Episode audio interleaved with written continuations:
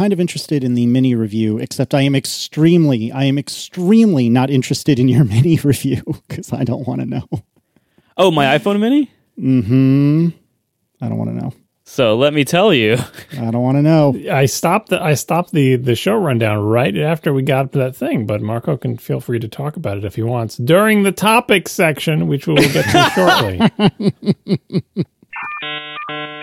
Fast resolution switching on M1 Macs. Gokhan Avkarogullari uh, writes, and I believe this individual is an Apple engineer, uh, writes, I was waiting for this. Our display pipes are many years ahead of the industry, and this is just one example of that. From contrast to accessibility to color management, many teams at Apple, including my display driver team, put so much effort to it. Glad to see it makes a difference. Uh, yeah, it does make a difference because I Have finally, you seen it yet? Well, so I finally saw a demo, and somebody tweeted this, uh, and we'll put a link in the show notes. And they have, I guess, an older, an old and busted MacBook Pro on one side, They have the current top of the line MacBook Pro, the 16 inch. Yes. Yep, and then which is obviously old and busted. Yes. And then the on the left hand side they have a brand new MacBook Pro, which is the 13 inch. And you know when Marco, I think it was Marco or maybe it was John. I, Yeah, it was well, it's always John. No, no, it's always John. That's the rules, remember? and so um, when John said when when John Marco uh, said when John Ralphio said that uh, the resolution switching was instant, uh, I I conceptually understood the words that were being said but seeing it visually is a whole nother thing. Like this tweet it's so ridiculous how fast this is. I just cannot believe my eyes. It's one of those things that like you know with computers we've we've used computers for a long time now and it's just one of those things that always has taken a few seconds. Like it just it's a thing that when you change resolution of your screen it, it goes blank for a few seconds and things kind of like pop in kind of ungracefully and you know a few seconds later everything is kind of basically where it should be.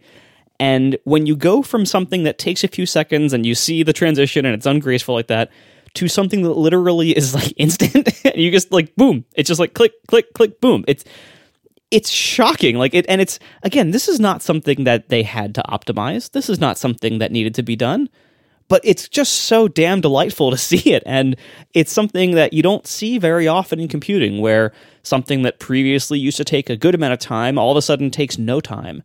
And again like this most people don't change resolutions that often although many people do plug in monitors and unplug monitors frequently. And uh, from what i hear i haven't been able to test this yet but from what i hear uh, that is similarly fast now.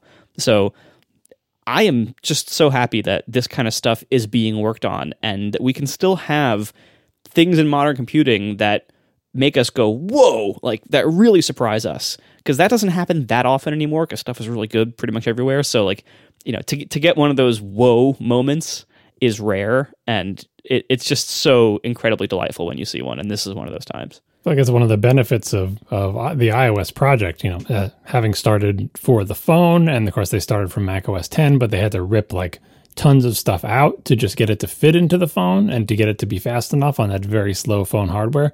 And that sort of gave them a chance to tear everything down to the studs, so to speak, and to build back up from there without concern for legacy because they totally controlled the hardware and the iOS didn't need to run anywhere except for on, you know, this phone hardware.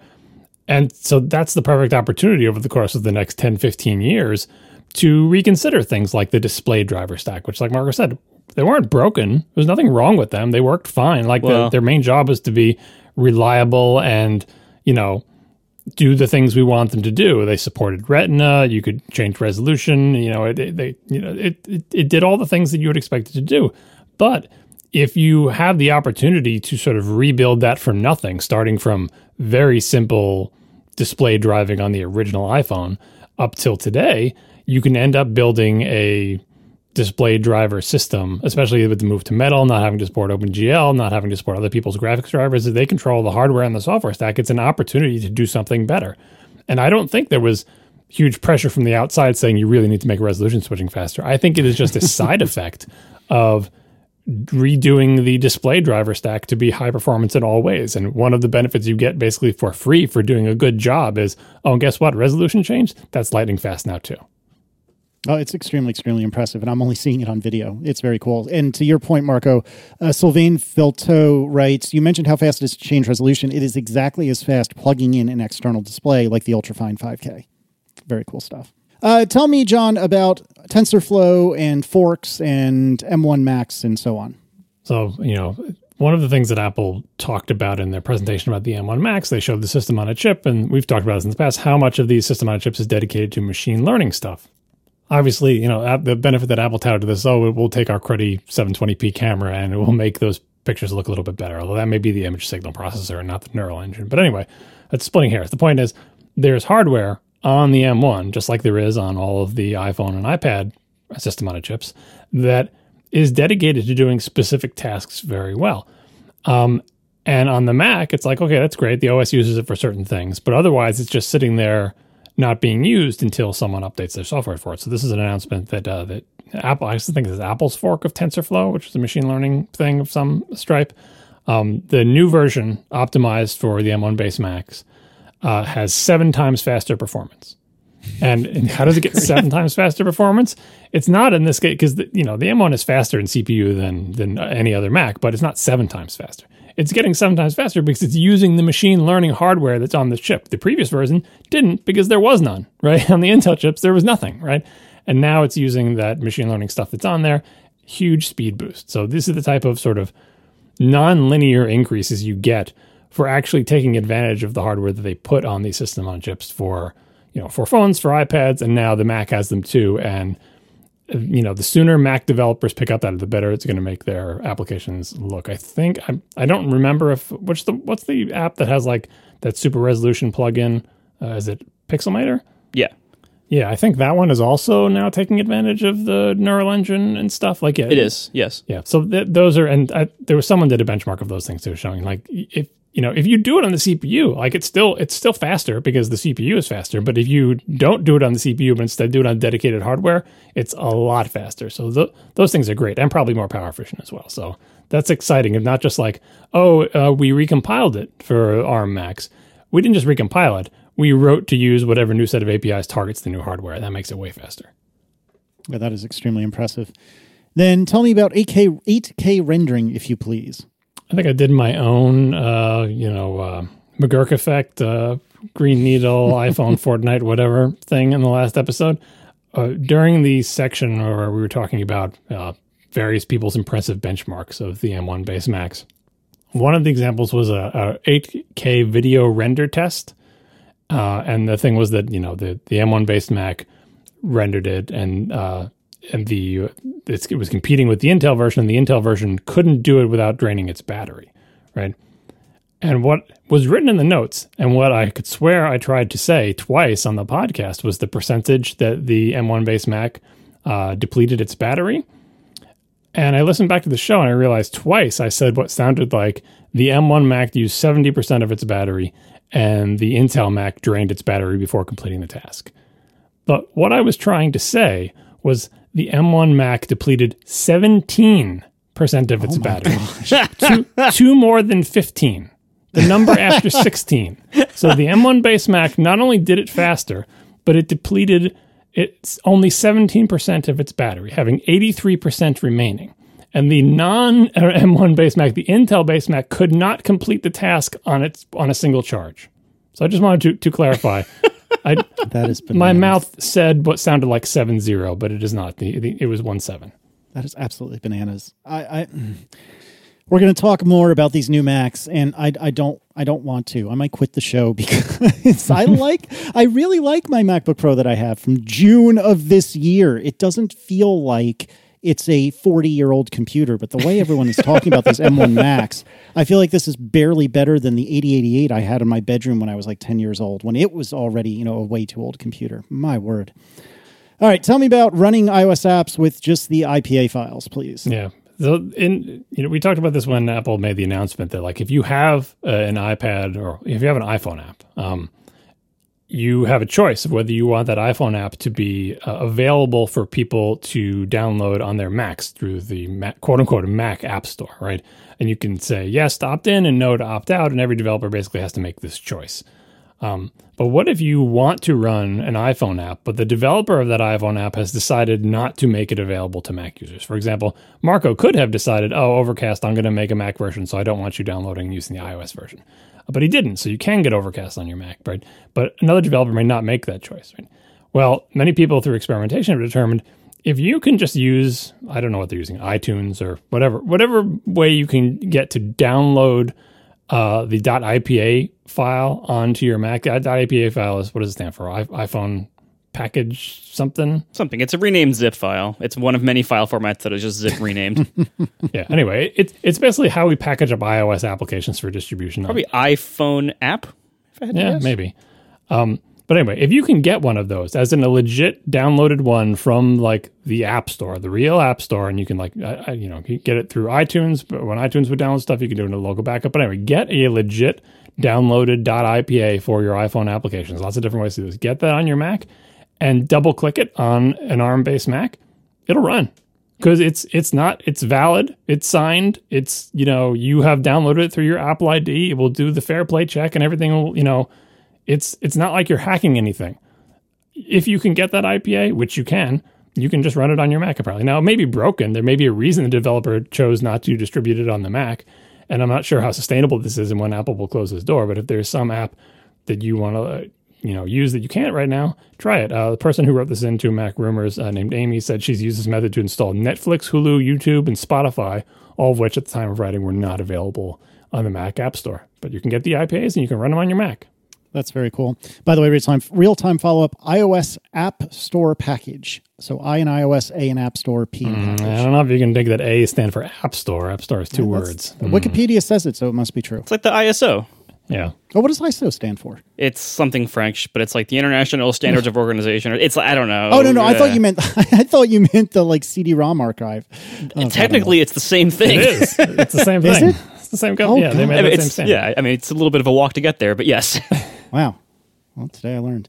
All right, tell me about crossover. So this was something that I was not aware of, but apparently this is like a well, I'm going to sell it short, but kind of like a white labeled version of wine. What is going on here? So for for those who are not familiar, wine is a thing that I used to use when I told myself that running Linux full time was a worthwhile endeavor. It wasn't. we all had a Linux phase. Yep, title. Uh, and so, wine. Uh, last I rem- remember paying attention to it was basically a shim on top of your local systems, like OS APIs that acted like Windows APIs. So if you wanted to run an app that was built for Windows, it would start talking to Wine, W I N E, which I think is a backronym for something. Wine is not an emulator, I believe. Yeah, I think you're right. Um, so anyway, so it would talk to Wine, and Wine would kind of like translate these API calls into something that your system, like Mac, Mac OS or Linux or what have you, would understand. And I guess Crossover is a for pay, uh, like fancier version of Wine that's presumably a lot less fiddly. Is that fair to say? I'm not sure which one of you put this in the show notes, so I'm reaching out to the two of you. Yeah, yeah, that's ba- that's basically what crossover is, and, and one of the main uses of it has been to run Windows-based games on your Mac without having to boot into Windows. Obviously, on an Intel-based Mac, you can use VMware or Parallels to run a full Windows OS, and then within that run games. You can also reboot with Boot Camp to boot your Intel-based Mac into Windows and run your games there for best performance. But crossover is like wine. It's like, what if I don't want to run a VM? I don't want to run a full Windows operating system. I sure don't want to reboot my Mac, but I do want to run a Windows game. Well, like wine, you can launch the Windows game in the crossover environment, and it will basically take all your Win32 calls or whatever and say, okay, well, uh, you know, th- this isn't Windows, but I understand what you're trying to do, Windows application. So I will make the roughly equivalent set of Mac OS or Unix calls to do the thing that you want and get the job done. Um, so that's what crossover is. Where you're like, well, that doesn't have any relevance on M1 based Macs because M1 based Macs, you know, they're they're not Intel, right? And this is all about running Windows things, and Windows only runs on Intel, except for the weird ARM version the Microsoft won't license to anybody yet. But anyway, uh, what if I want to run Windows games on my M1 Mac? You might think you're just SOL because you can't run Parallel, Parallels. You can't run you can't run Windows in Parallels or VMware, and you can't reboot your ARM-based Mac into Windows yet.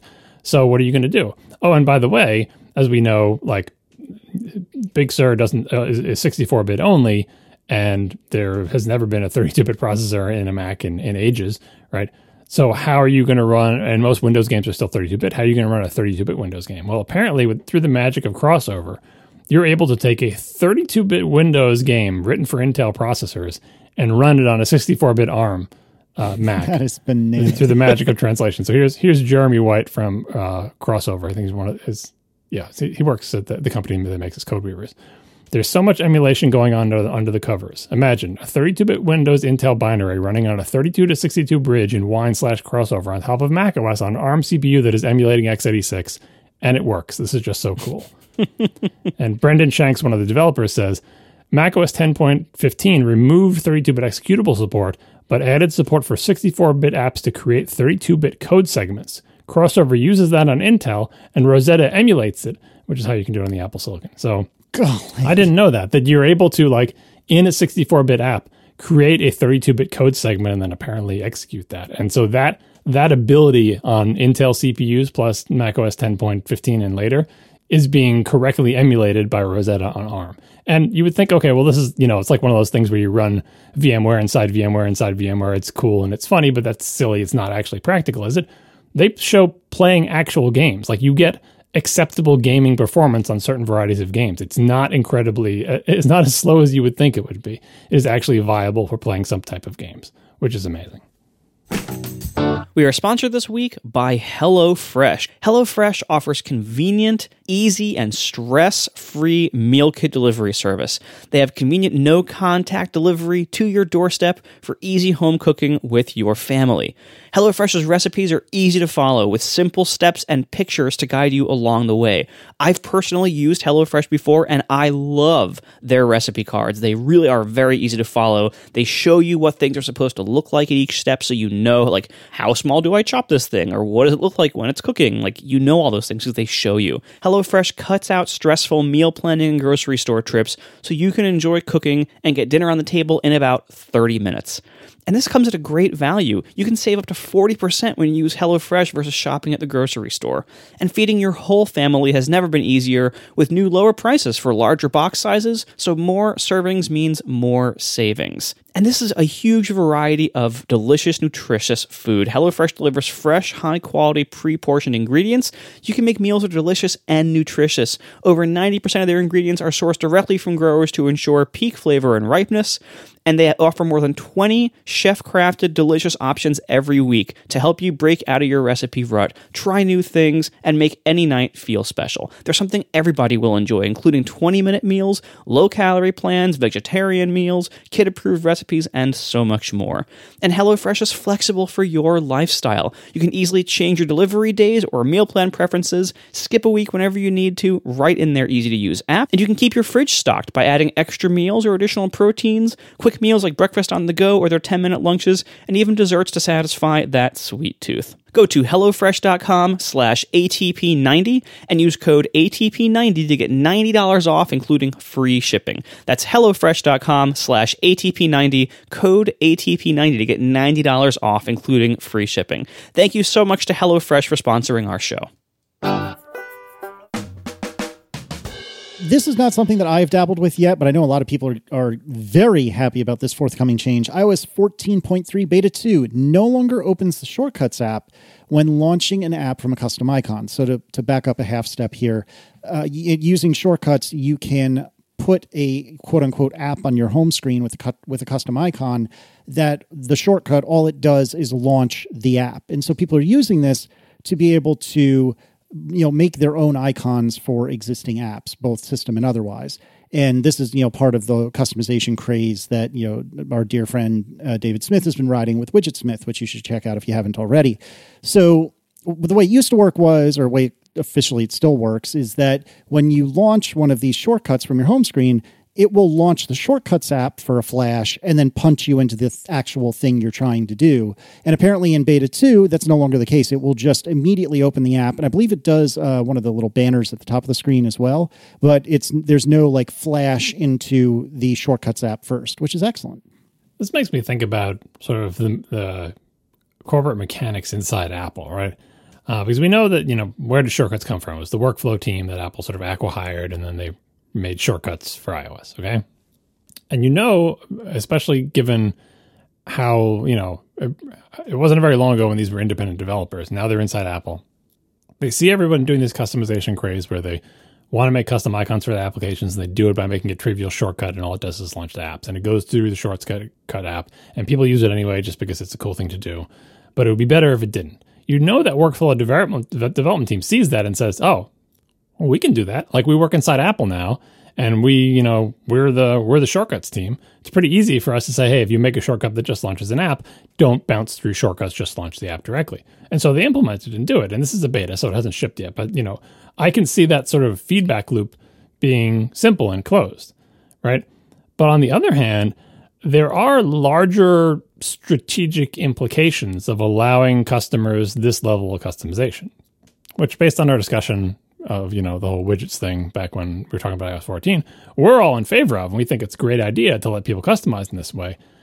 But oh, I have felt like that Apple accidentally backed into this by accidentally providing a critical mass of customizability combined with you know apps like uh, underscores widgetsmith that al- suddenly allowed people to express themselves in a holistic way and theme their you know home screens.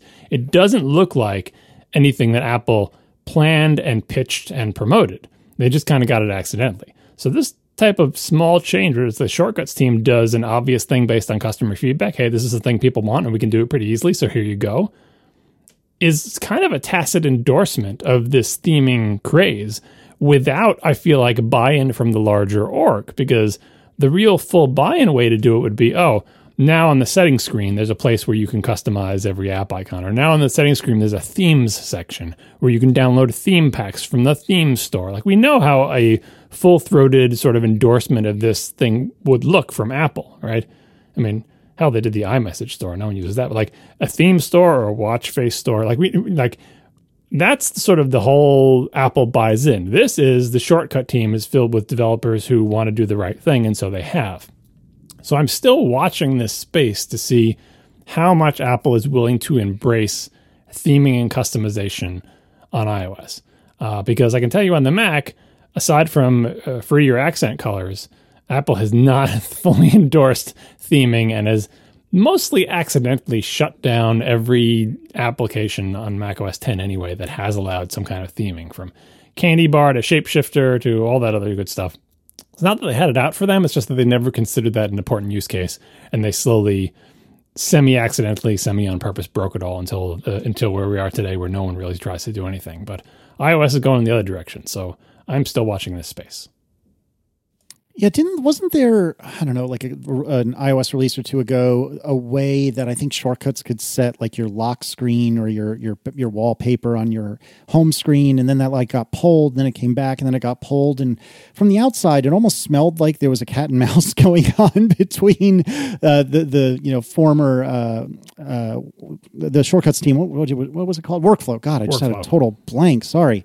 The former workflow now shortcuts team and the rest of the iOS team team at Apple where, you know, shortcut slash workflow was like, oh, yeah, we can totally make it so you can change your home screen and your lock screen. And then the rest of the iOS group was like, uh, uh, uh, huh?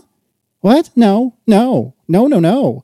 And it just went back and forth a few times. I think it actually just came back recently. But yeah, it is interesting to see a, a group of developers that that very much believed in the you know go fast and break things mantra and how they're dealing with the large you know aircraft carrier that is Apple. I don't think they're going fast and breaking things. They're just being as responsive as they would be as an independent company, which is more responsive than Apple is. And by the way, mm-hmm. we're talking about teams being responsive. I will once again make my pitch to anybody Apple who is listening. There is a level of customization that iOS has allowed basically from day one, which is the ability to rearrange icons in your home screen. That interface continues to be a thorn in the world's side. Please please somebody because third party developers can't do this. If you let third party developers do it it would be solved already but you haven't. You're keeping it for yourself. So if you're going to keep it for yourself please give us a way to rearrange home screens and icons in a way that does not drive us all up a wall and make us tear our hair out because the current system is really really bad and my home screens are a mess and i want to fix them and i can't. Please please apple do something about this. Yeah I, I would like apple to treat the home screen arrangement as more valuable data than they appear to treat it right now. because right now, I like, so, you know, when I was going through, you know, COVID last two weeks, I decided I should add to my home screen a widget that can display the uh, blood oxygen level from my Apple Watch. Whatever the last measurement was, I want that on a widget on my home screen so I can see it all the time. Well, that's a good idea. Yeah, thanks. I, I thought so too. And I did eventually find something that could do that. Um, let me plug it real fast. It's called Health View, and it just displays like you know anything from HealthKit in a widget. And when I first, like, I don't know anybody, myself included, who has placed a widget on their home screen successfully without totally screwing up a million other icons in the process. Yeah, it's like setting off a bomb on your home screen. Yeah. And there is not only is there no undo, but even if you just take whatever widget you had just bombed your home screen with and just move it to a different page, the icons don't go back to the way they were. They go back to some other like shuffled random order. It's really No, weird. it- it's literally like a bomb. It's like if you if you set off a bomb and then you then you remove the bomb, the bricks don't go back to where they are. They stay scattered to the four winds. Yeah, and, and like they just collapse back inward in random orders. Like I, it's very strange. Like I had to, I had to look back at a screenshot that I had taken of my home screen a few days earlier for other reasons. like I had to look for that to know how did I have these icons arranged again. That's the main reason I take screenshots of my home screen, by the way. Like sometimes people say, Oh, show us your old home screen. The only reason I have those is because I always take one, be, if I'm smart, before I start trying to rearrange because I know it's going to be chaos. Yeah, and it just it seems like it seems like maybe maybe whoever works on Springboard at Apple, just by the nature of working on Springboard, maybe they have such constant like you know disturbances in their icon arrangements as part of that job that they just don't realize how incredibly disruptive it is when it happens to most people. Because like you know i'll keep the same icon arrangement for a lot of stuff like on my main home screen. I'll keep it for years. And when that gets disrupted it like you you can't find things where they are because you, you're so used to the spatial memory of where things were. And so like it, it's such a incredibly disruptive thing to have that be be messed up in a big way. And i don't know how you can possibly install a widget on any home screen and not do that. It's i i do hope that apple realizes how how bad this is sometime and, and actually improves that Uh, to be clear, the app library stuff and being able to hide home screens, those are all good features. We're not saying get rid of those. You, tho- you have to have those too. And also, for the home screens that you want to actually have, you have to be able to arrange things in a sane way. I've been trying new techniques because I've had to, I've been trying to work on my later home screens because they're, like I said, my home screens are a mess. And no technique I can find can get me sanity. Like I've tr- been, I think the behavior has changed slightly recently because what I've been doing, my main technique that I've used is the grab and hold and then flick with the other finger to, to scroll. So it's like a two handed technique rather than pushing to the screen edge, which is, you know, you'll, it's madness. You'll never be successful that way, right? So you just grab one or more icons, and then you swipe with the other finger quickly. The problem is, no matter how fast you swipe, momentarily iOS thinks you're on one of the other home screens.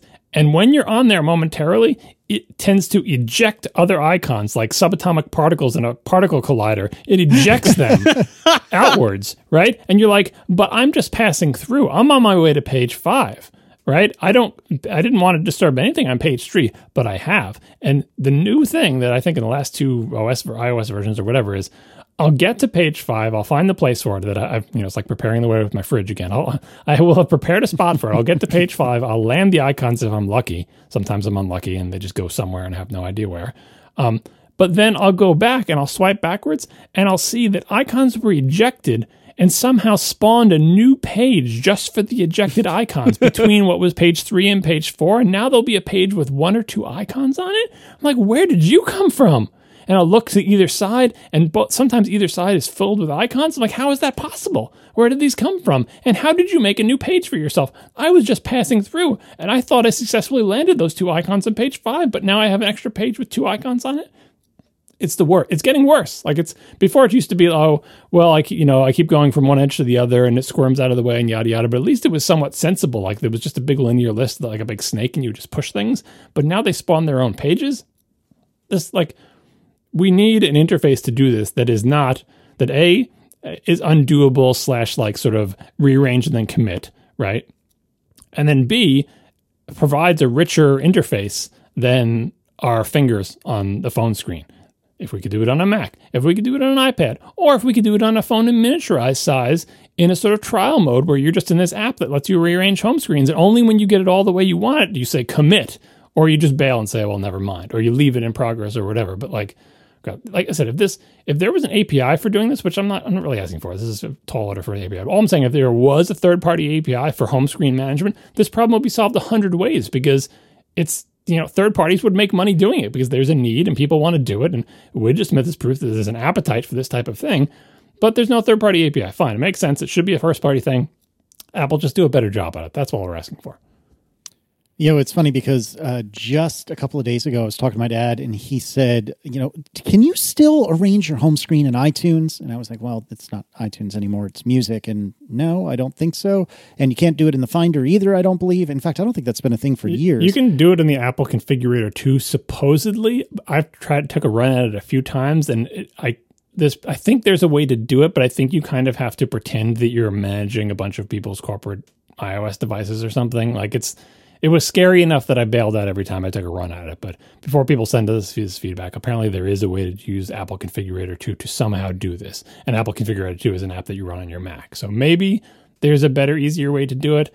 But iTunes was the best solution we've had so far. And even that wasn't great uh, because you would think that oh you've got a Mac screen and this huge you know huge iTunes window. Surely you can make this easy with a mouse cursor or whatever. It was still weird and hard. It wasn't a good interface. If again if this was a third party API there would the third party many people would make third party apps and the good ones would float to the top. Instead we just got the one implementation on iTunes which was better than nothing. Like that's why your dad was asking for it because it was better than just trying to do it with your finger but it still wasn't good then finally, one very quick piece of follow up. Uh, I was lamenting last week about uh, GitHub's relationship with uh, the U.S. Immigration and Customs Enforcement, and it was pointed out to me that uh, that isn't a direct relationship. So what happened was uh, GitHub, uh, or I'm sorry, a third party reseller sold an on premises GitHub Enterprise server like instance contract whatever on behalf of github but github like didn't seek this business themselves there is a third party in between the two it doesn't make me feel that much better about it personally but you may have a different interpretation of it and i will put a link it's like money laundering for morals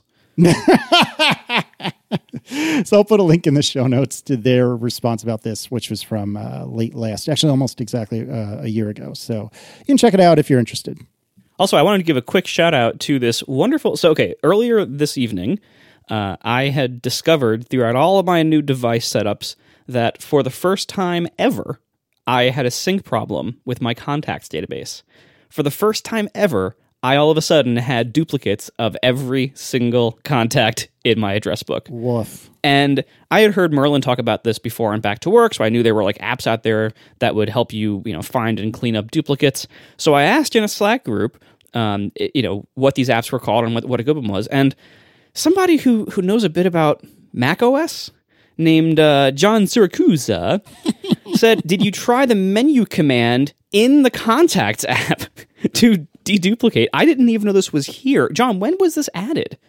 It's been there for a long time. I, I asked that timidly because a lot of people have uh, contact problems, and sometimes that dedupe command doesn't do the job. And the reason they're asking is, hey, I tried the built-in dedupe command and it couldn't it couldn't do what I wanted. So now give me the third party like Power App or whatever. And I was hoping that maybe you didn't even know that was in there. But yeah, it's been in there for a while. I've used it a lot. It's pretty good. Um, if you have a straight up duplication, it will handle it. If instead you've done like I've done several times where you import a bunch of vCards that from or from an old backup or something, and it, it really takes a little bit of doing. It's a good first step. Um, I think it's been in there for many, many years, but I couldn't pin it down to a particular release. So this is under the card menu. So uh, in the Contacts app, card menu, look for duplicates. And it also had a feature which is a great little thing that I frequently need where if it has a if it has two names, you can have it optionally ha- like merge the info whenever it sees the same name in two different records. And this happens all the time because of a relatively terrible design decision in the Messages app where you and I think I think you see this a few other places like phone and stuff where you you get something from a new number and it gives you the option create a new contact or add to existing contact. And the problem is, I, I, does anybody else face this problem? I face this constantly. I never know. Like, do I have a contact for this person yet? Mm-hmm. And so, what I want is a name search box that I can type in their name and see whether I have a contact for them yet. And then, if I do, add this number to it. And if I don't, create a new one. And the interface doesn't let you do that. It's just create new or add to existing. And if you change your mind, you got to like cancel out of that screen and then like rebuild the entire sequence of taps or commands that got you there. Uh, so I frequently would have like you know uh, two two contacts with the same name that are the same person, but one of them has an email address and one of them has a phone number. And this command also fixes that. Uh, and I, I, had some good luck with that as well. So I ran this earlier tonight. I fixed my entire problem, and uh, yeah, thanks Contacts app in apparently Mavericks when this started. uh, that was a very good feature. So the cynical message that I didn't write in the Slack to follow up is, uh, and now enjoy doing that at least once a week for the rest of your life. because because here's the thing, where did the duplicates come from? like you didn't make two of all your contacts. Somehow they just appeared, and not knowing why they appeared, the fact that you can fix them, you're like, oh great, I've solved that problem. But then tomorrow you wake up and you have to of all your contacts again, and then you do find duplicates and fixes it, and then next week you see you have to do all your contacts, and so it's like, I hope that doesn't happen to you, but like, but that is one of the sort of you know, when sync goes wrong and you don't know why, it's great to be able to fix it in an automated way, but it still sort of shakes the foundation of your confidence in the in in the system. Like, how did this happen, uh, and will it happen again? Yeah, that's why I was so surprised to see it because really, like the basics of iCloud syncing, the you know contacts, calendars, like that kind of stuff has always worked very well for me and I've heard of other people having issues. I've always I'm like a contact syncing unicorn. Never had any problems. And the amount of devices that I set up and and delete and you know and go through is higher than average and I've carried this same database through a much longer time span than probably the average customer. And so to have gone this long without having any sync hiccups at all I consider that a win. And when this happened, I, I was like, yeah, of course this is going to happen. Like, if this happens once in, what has it been, 15 mm, years? Yeah. Fine. That's. Well, it's like mice or cockroaches. Mm, yeah. You don't just see one of them. Wait, here's the speaking of your database. no, if you see one, it's okay. If you see more than one, you're screwed. No, no if you see one, there's a 100 you don't see. That's the whole thing. Um, speaking of database, have you made a backup of your contacts database recently slash ever? Yes, right before I did the deduping, I, I did the export to the big contact archive thing. That's a thing I would recommend people do. Anytime they find themselves diving into the contacts app on their Mac because they're really going to get some stuff straight. Like say before doing your holiday cards, you're like, okay, I'm going in and I'm gonna I'm gonna straighten out my addresses because a bunch of people moved and yada yada. Stop before you start getting in there and digging around. Make a complete backup of your contacts database. The contacts app has a command to do this inside of it. Uh, and make a, backup of it and don't just call it contacts backup. Put the date in the name put it in a folder somewhere and have multiple contacts backup. So then if you do get bitten by an evil, you know, contacts bug that keeps duplicating your things, you can always go scorched earth. It's the beauty of contacts. Unlike photos and other data that is really big, contacts are relatively small. You can make a complete backup of them and say, forget it, I give up wipe all your contacts, delete everything, and then just restore again from within the contacts app, restore from your backup and get back to hopefully a good starting point. Even doing that can be difficult because to really delete all of your contacts is surprisingly tricky because you'd have to delete it and allow that deletion to sync to all your devices and make sure there's not one poison device screwing everything up somewhere. and then when you're confident, okay, the only contact in there is the me contact, which is another tricky thing you got to deal with. How do you set up the me contact, right? Now I'm good. Then you could restore from your backup. But if you don't have a backup, you're kind of out of luck. So please, everybody, make a backup of your contacts before you start screwing with them. Also, if you use the um, you know file export contacts archive uh, version of this, it puts the date in the file name for you in the box, so you don't even have to type in the date. It's right there. Look at that. There. I don't know when they started doing that, but that's convenient. That's exactly what you want. We are sponsored this week by Flatfile, the easy, very well featured import button for your web app. Think of the last time you imported a spreadsheet to an app. Did it work correctly the first time? Nearly everybody has dealt with formatting messy CSVs or Excel files so the data can be imported correctly into an app. It's a huge pain. Even engineers like us are not spared from this pain. We are typically doomed to build our data parsers from scratch, and usually not even for the first time. I personally can relate to this. I built so many CSV importers, and it isn't just CSV upload, it's things like header mapping and data validation, or even a nice UI component, which really adds to the complexity of this as exciting as it is to build another custom importer compared to your core product features, our, fr- our friends at Flatfile have finally made a good solution. Flatfile Portal is the elegant import button, offering an intuitive data import experience for your app. Portal integrates with virtually any application and in a matter of minutes can intelligently ingest, validate, and transform incoming spreadsheet data so it's clean and ready to use in your backend. If you're interested in testing out Flatfile Portal in a production environment or even playing with it in a code sandbox, visit get.flatfile.io slash ATP. Once again, that's get.flatfile.io slash ATP for Flatfile Portal, the elegant import button for your app. Thank you so much to Flatfile for sponsoring our show once again. Okay, so for the last couple of weeks, if you've heard the bootleg, which is our, you know, no holds barred, immediately released, not that great sound quality, no ads, uh, but you get to hear all the garbage uh, version of the show. I'm selling it super well. Really well. selling it. Uh, yeah, you can you can join us in listening to the bootleg or a ad-free but nicely edited version of the show by going to atp.fm slash join and for those of you who have already joined thank you uh, you've heard me trying desperately to bring up a topic for like two or three weeks running that underscore my name is T said in the chat a couple of weeks ago. And they said, after show request for the week after next, which again is like two or three weeks ago now, uh, two, Wednesday, two Wednesdays from the time this was written, is the 10th anniversary of the first Build and Analyze episode. It'd be great to hear some reflections on 10 years of podcasting, how it's changed, what surprised you, etc. I am so desperate to hear this not because I really have anything to contribute, but because I really want to hear what you guys have to say about this as the elder statement statesman of the three of us. You know, what has podcasting been like for you for 10 years? And since we started with build and analyze in this question, let's start with Marco. Well, first of all, you do have a lot to contribute to this because this show is what seven years old. Oh, that's a good point. I always I feel like it's Almost not that eight. old, but you're exactly it's, right. it's like seven and a half years right. old. So Yeah, you're right. you know, it, it really you have been here for most of this time. You also were listening for this whole time. That's true too. So Mm-hmm. so you you do have things that you should add to this. So I am going to put you on the spot and have you add stuff to this uh, later as well. But um, Okay. I honestly I you know I don't have a lot to say about this right now. I- You know, it's in many ways what we do as the the kind of podcasters we are, which that's a big asterisk, but the kind of podcasters we are in many ways what we do hasn't really changed much during this time, you know?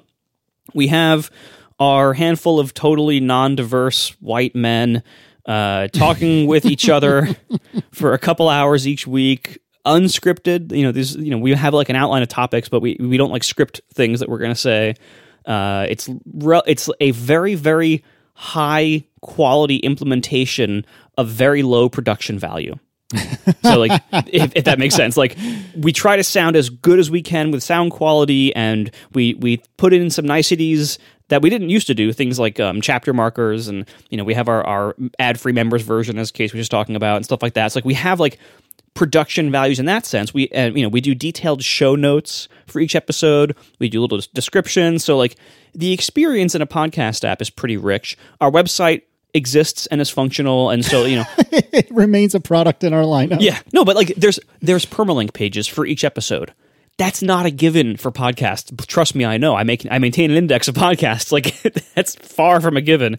Uh, you know, our, our podcast is easily shareable because we don't do dynamic ad insertion, and so our timestamps matter and are stable, uh, and so stuff like that. So like we we have a lot of production value on that side of things, but we are not doing like a music bed under every segment and having scripted segments and interviews where we go out on scene and talk to a person in Iowa, whatever. Like we don't we don't do stuff like that the way like high production podcasts do because that's just a different style of show. It requires a, di- a totally different skill set and a staff and everything else that that's just not what we do.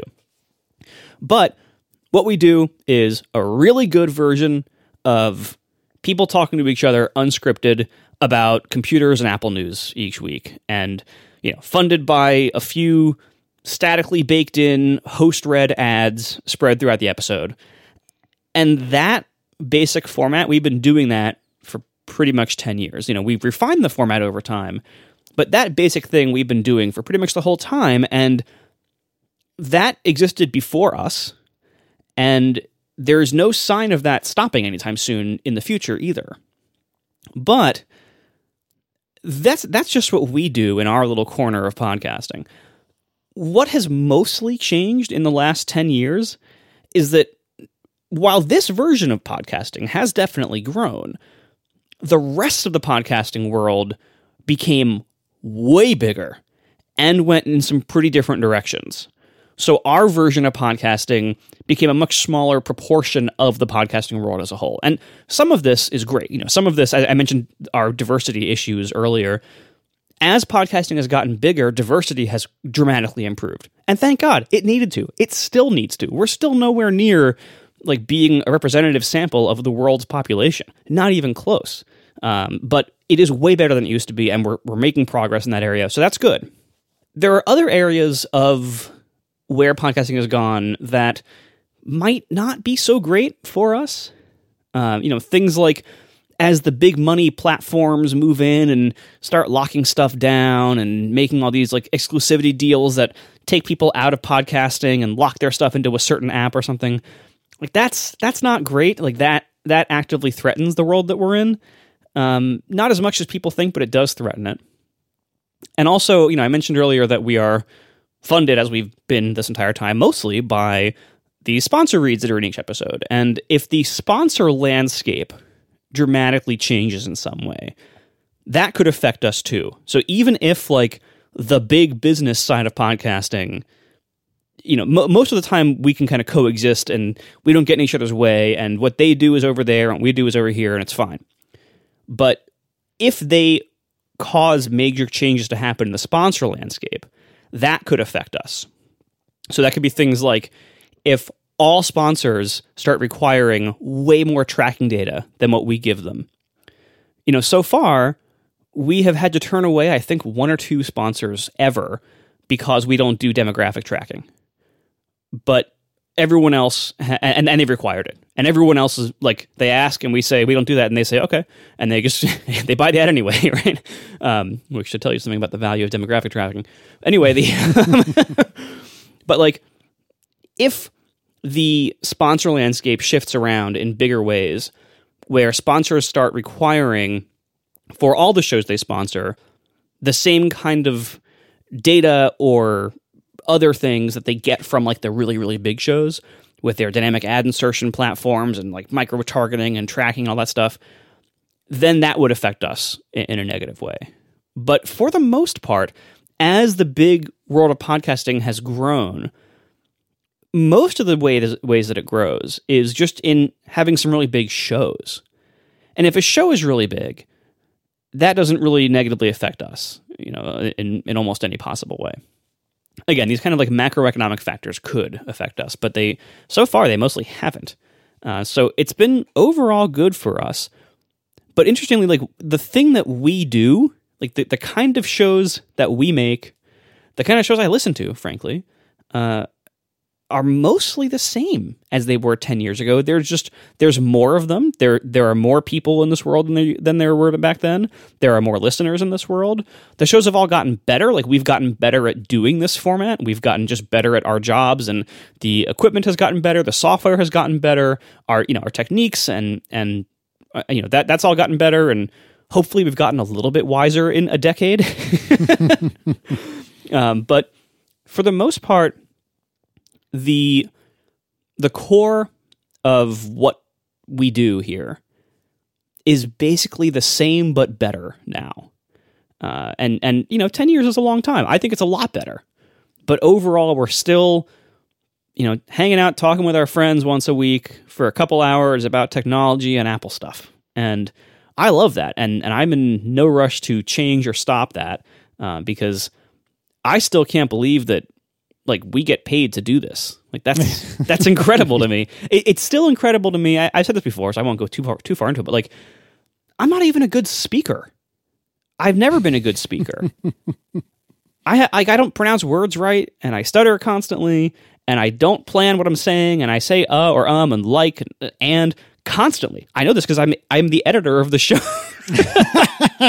you would think, like, as you know, I did used to think before podcasting that like I could never get a job as like like one of my like kid fantasy jobs was I wanted to be a radio DJ.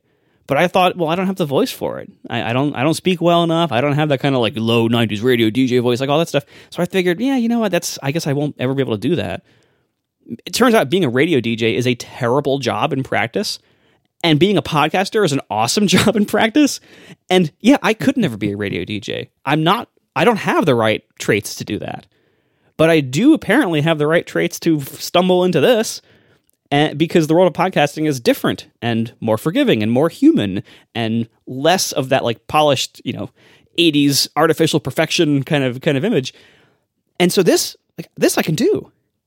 And it still shocks me that I can do this, but you know, now like it's been 10 years and after this long, like I'm not I used to be nervous before every single show for probably the first 6 or 7 years. That's finally stopped.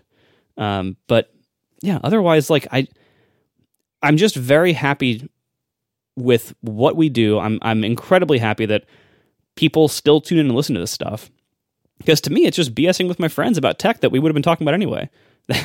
but we just happen to record it and do it in a more slightly more structured way. and uh, and that you know that's how we started back then, and and that's still what we're doing now. So I'm just really happy that we've kind of found our groove and that this is a thing that continues to exist and that podcasting for for all of the effort that has been thrown at trying to ruin it no one has succeeded at ruining it and, and i Yet. think it's i think it's proven to be pretty resilient to being ruined by many things about its nature that, that are likely to stay that way for for a while longer at least i hope so yeah so far i, I mean even, you know back when I started I, I wasn't as much in the business um, I, you know, I didn't make Overcast until almost halfway through this period. Uh, so, you know, I was only a podcaster before that. I, I wasn't a podcast app maker uh, for the whole time. So, you know, that, that kind of changed my my view of it in certain ways. But overall, I just I still love this world. I, I still like back when I when I announced Overcast at uh, XOXO. I think that was like 2013 or something. Um, I, I gave this comparison in my presentation about how like you know the world of text on the web and big text was a world that I, I kind of was turned off by um, but the world of big podcasting was just like everything I liked it was it was all like good technology good people great audiences uh, and, and I just I loved how the world of podcasting worked. And that was almost seven years ago now. Uh, actually I might have been exactly seven years ago. Uh, and that's still the case. Like i still look around the web and i still look at like the world of text on the web you know all the big media articles and everything. And i don't want to be a part of that world. I was for a long time and, and it's it really took some some bad turns over the over these years and and it's not it's not a good place for a lot of people to be anymore some people can still make make a good time out of it but it's certainly not what it was uh, podcasting seems to just still be getting better. And, you know, as all this big money has moved in, it's certainly, you know, there have been a little bit of kind of uneasy times here and there where we're not like we see some massive amount of money being spent to try to ruin it. And, and it's, you know, it's hard not to feel a little bit scared when that happens. But so far, like the, those attempts mostly just bounce off of us or they are a bunch of the big shows and the big ad networks and the big hosting platforms that host the big shows with the big ad networks all like buying each other and doing things that affect each other but that don't affect us over here. So as long as that dynamic continues to be the case, I'm I'm very optimistic and I I love the world of podcasts and I uh, I'm very happy to be in it all this time and I, I'd like to stay here. concur. You know, I, I really want to hear what John has to say, but just briefly, you know, I was looking as we record. I I get a pretty solid first draft of the show notes together, and Marco will you know edit things here and there, and John will add things here and there and edit things occasionally. Um, but I was looking at the to get the link for your XOXO video that you just mentioned, and you know, I found it pr- pretty quickly, and I'm looking at this, and it says, you know, Marco Arment, the magazine slash Instapaper. Oh when he asked New York writer and programmer Marco Arment to speak at XOXO, he was still developing Instapaper and the magazine, and Tumblr was an independent startup. Since then, he sold the magazine to Glenn Fleishman, Instapaper to BetaWorks, and Tumblr sold to Yahoo in a billion dollar deal. Uh, it, one of the best parts of independence is choosing what you work on, and Marco's clearing his plate for something brand new. It, it's funny to me that I'll read this, and the magazine was like 30 years ago, but ATP started last year. Like that's the way I feel about it. You know what I mean? Like the magazine was so long ago to me. It was forever ago. And yes, conceptually, intellectually, I understand that ATP was seven, you know, we started almost eight years ago now. but it doesn't feel like it's been almost eight years, which hopefully is a testament to to the two of you and our awesome you know uh, our awesome listeners. But nevertheless, it's just it's so funny how one thing can feel forever ago and another feels like it was just yesterday. But anyway, John, what what are your thoughts on this as the other elder statesman?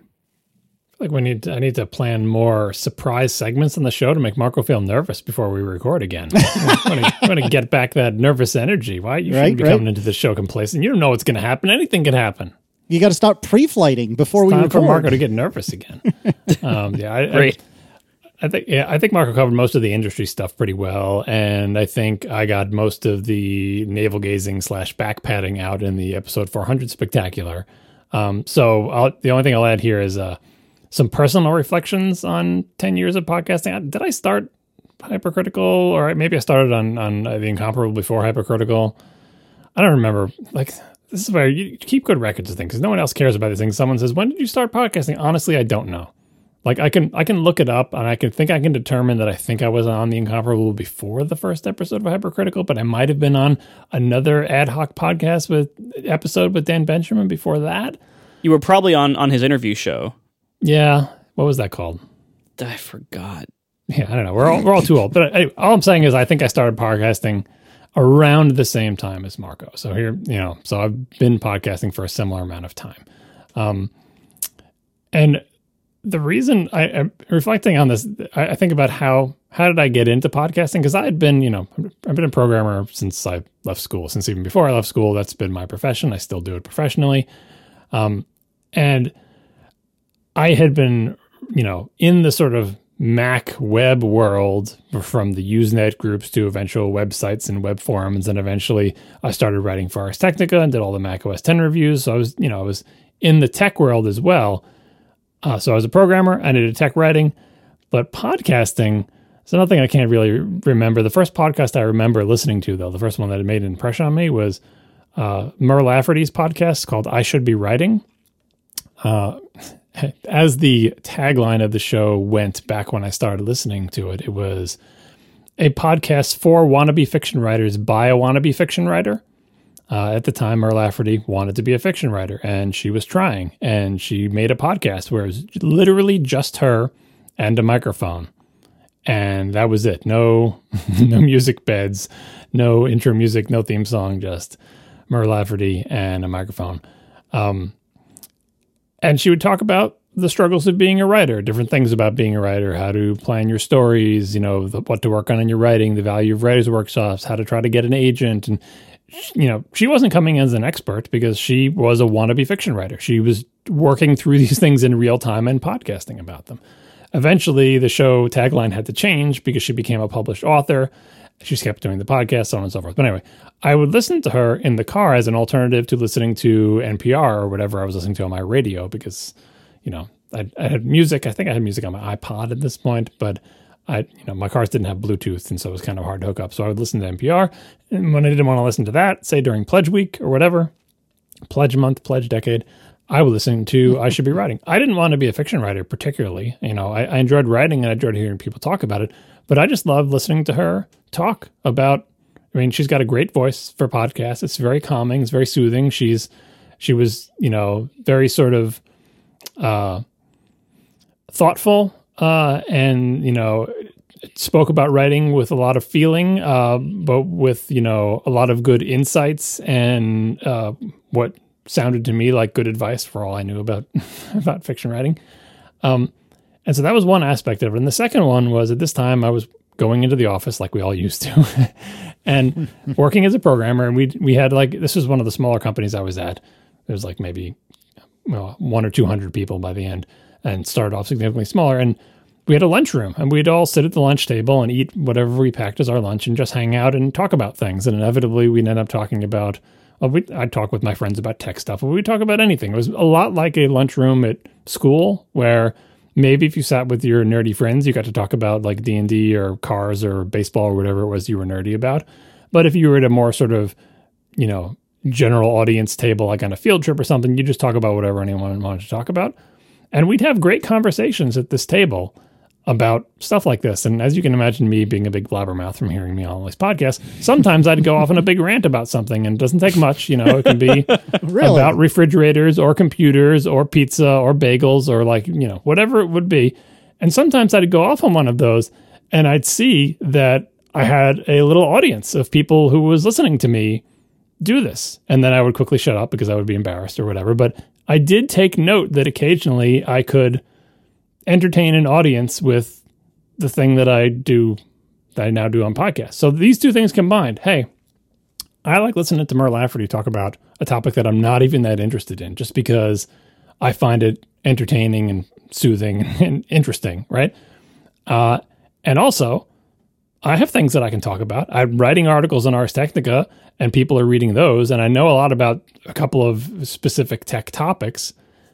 Maybe I could combine those two things. And it was a certain point where, for doing both these things combining, I said, I think podcasting is a thing I might be able to do, right? Because I'd heard people podcasting, and I'd had experiences in real life where occasionally people would be entertained by me talking about things. And so that sort of culminated in, you know, however it happened that it probably, knowing me, what probably happened is Dan Benjamin probably reached out to me and said, Hey, do you want to be on a podcast? Because like so many things in my life, I need to be drag kicking and screaming into things that are, you know, good for me. Right. So I've always been very bad about sort of putting myself forward. Hell, it happened in Ars Technica. I don't think I've told the story a million times or not, but like I was active in the Ars Technica forums and Ken Fisher, who founded Ars Technica, reached out to me and said, Hey, would you like to write something for Ars Technica? I didn't go banging on his door and say, I want to write articles for Ars Technica. Every, almost everything that's good that happened to me in my life has happened because someone else has dragged me into it, which is why, anyway, I, that's, that's just the way I am. I'm, so I'm assuming that's what happened with podcasting as well. But at that point, I was primed to jump on that because I had already been thinking about the idea that I think podcasting could be a thing that I could do.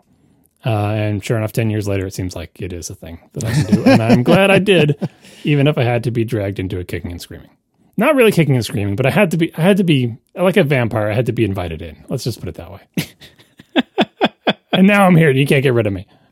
It's funny how different and yet similar all three of our, our paths into this were. You know, for me, I didn't, I had been aware of podcasting, but I don't think I'd ever listened to a podcast uh, until this friend of mine from when I was a child, literally a child, um, who I think I had started to talk to again around this time.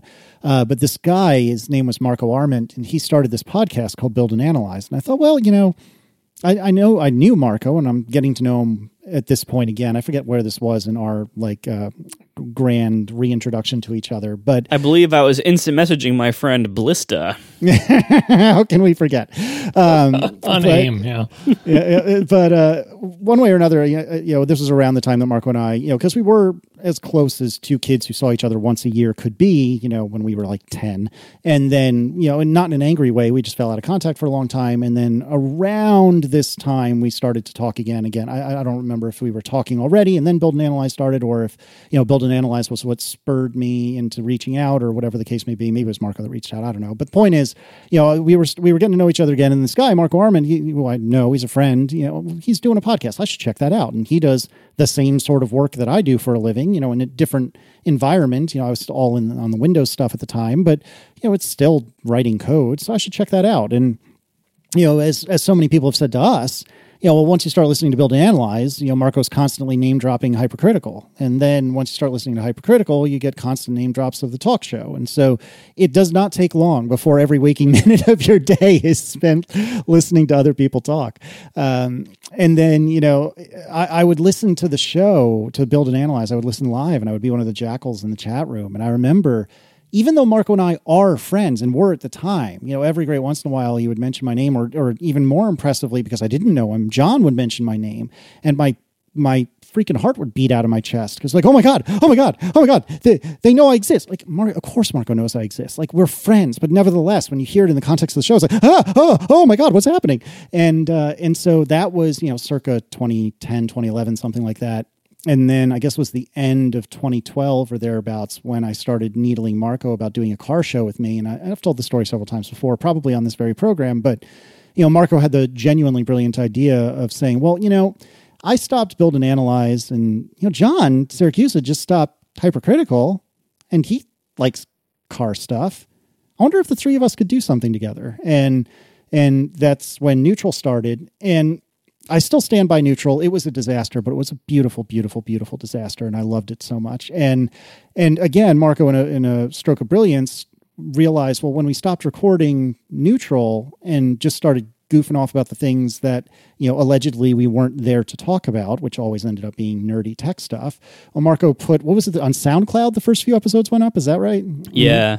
And then it turns out that we actually know things about technology and don't really know squat about cars. And you know, fast forward a couple of years, three, four years, and suddenly this is my job. Like it's it's it's utterly bananas the path that I have taken from being one of those people in the chat room just trying to get noticed. And I mean that both in a self-deprecating and also a literal way. Um, but now, you know, I'm I'm hosting what I like to think of, at least for our, you know, little pond, a relatively popular and important program. And it's it's amazing to me that this is how I can put food on the table and how I can feed my family and how I can spend my time. And and the three of us are indescribably lucky that any of you are listening, much less any of you who have spent money on either an advertiser or or membership or what have you. Um, it's wild, and it's it's scary to see these changes. scary for me because I have very chicken little tendencies. Um, it's scary for me to see all of this big money coming into big time podcasting. And while I do think a rising tide raises all boats, you know, and, and having Serial take off in such a big way. God, I've been poisoned. I almost said so bigly. Oh God, is it over yet? Oh God, um, I know it's so bad. Uh, having having Serial take off in such a big way is helpful to all of us, right? Because if if if you're around the proverbial water cooler and everyone is saying you have to listen to Serial, this podcast, it's amazing. Well, just like I said, you know, Serial isn't about to name check the Accidental Tech podcast, but if you find this thing that you enjoy, and if you happen to enjoy Apple stuff, I like to think that, you know, ATP is one of a handful of shows that'll bubble to the top of the list of things you should check out. And so it may be that probably more listeners than we would expect came to us in an indirect way from Serial. And it scares me to see what's going on with Spotify. It scares me to see these exclusive. It scares me to see this this seemingly inevitable march toward the Facebook Facebookification, Googleification, if you will, of, of, big data, of big data advertising and tracking and so on. And obviously, we have zero intention of ever doing that, and that's part of the reason why membership is a thing. But it scares me to think about that, and I, and I hope that it remains exactly as Marco describes, where they're over there, we're over here, never the two shall meet, and everyone is happy. But I don't know. I, I, I just I, probably say this more often than I should to the point that I hope it's not frustrating, but it is important to me that listeners know that as best I can, I recognize and we recognize how incredibly lucky we are that you'll spend a couple hours of your week every week with us. And that is an incredible, incredible honor because one of the most precious things in the entire world golly, especially as we're learning in 2020, one of the most precious things that we all have is time. And to spend your time with us is such a compliment. And, and I know all three of us are deeply appreciative. And, and it's extremely cool. And, and I know I speak for me, and I'm pretty sure I speak for the other guys that, you know, if, if you'll have us, we'll be doing this in another 10 years. So don't get, please don't get sick of us because we'd like to, we'd, we'd like to keep doing it. Actually, and one one last thing to add, because Casey, you kind of touched on this, like with with the serialization of podcasting and you know all these big hits and the comedians who have all these massive audiences. One major thing that has changed is that I no longer have to explain what podcasting is to people. like it used, like you know, ten years ago, uh, you know, people would ask me what I do, and oh yeah, I make an app and I do some podcasts. They'd be like, "What?" And even when I started Overcast, because I, I started Overcast before Serial not by much. It was like a year before or something, but it was it was still before like that big wave started. And so I've had to explain so many times to so many people like in the regular world who are not nerds what podcasts are. And I largely have stopped having to do that in the last few years because they're so big now. Such a large portion of at least Americans so far listen to podcasts. It's, it's still podcasting is still very heavily skewed towards the English speaking world. Um, very very heavily like you know North America and you know the English speaking countries of Europe and you know Australia Canada still you know like it's it's still very much like a an Anglo Anglo centric what's the word for that an English centric mm. thing um, but among the people I interact with on a, you know around here in, in the English speaking North American world, podcasting is so ubiquitous. Podcast listening is so ubiquitous that I no longer have to explain what the heck it is to almost every single person I meet, and and that's that's pretty great. And that, that has only come because of those massive shows that, that attract those you know giant audiences that are way way bigger than ours. So you know again as long as as long as their world doesn't end up crushing our world accidentally, uh, then you know I'm happy that they can exist and we can exist and everything's good. We are sponsored this week by Purple. Now, look, you can throw some bedding on a bunch of different mattresses, and sure, they're all going to look alike. The same goes for pillows. But if you peel away the layers, look at what's inside, you'll see they aren't all created equally. And that's what makes every purple pillow and mattress unlike anything you've ever slept on. The Purple Grid is the technology that sets the Purple mattress apart from every other mattress. It's a patented comfort technology that instantly adapts to your body's natural shape and sleep style. With over 1,800 open air channels designed to neutralize body heat, Purple provides a cooling effect other mattresses can't replicate. And this cutting edge technology doesn't stop with the mattresses.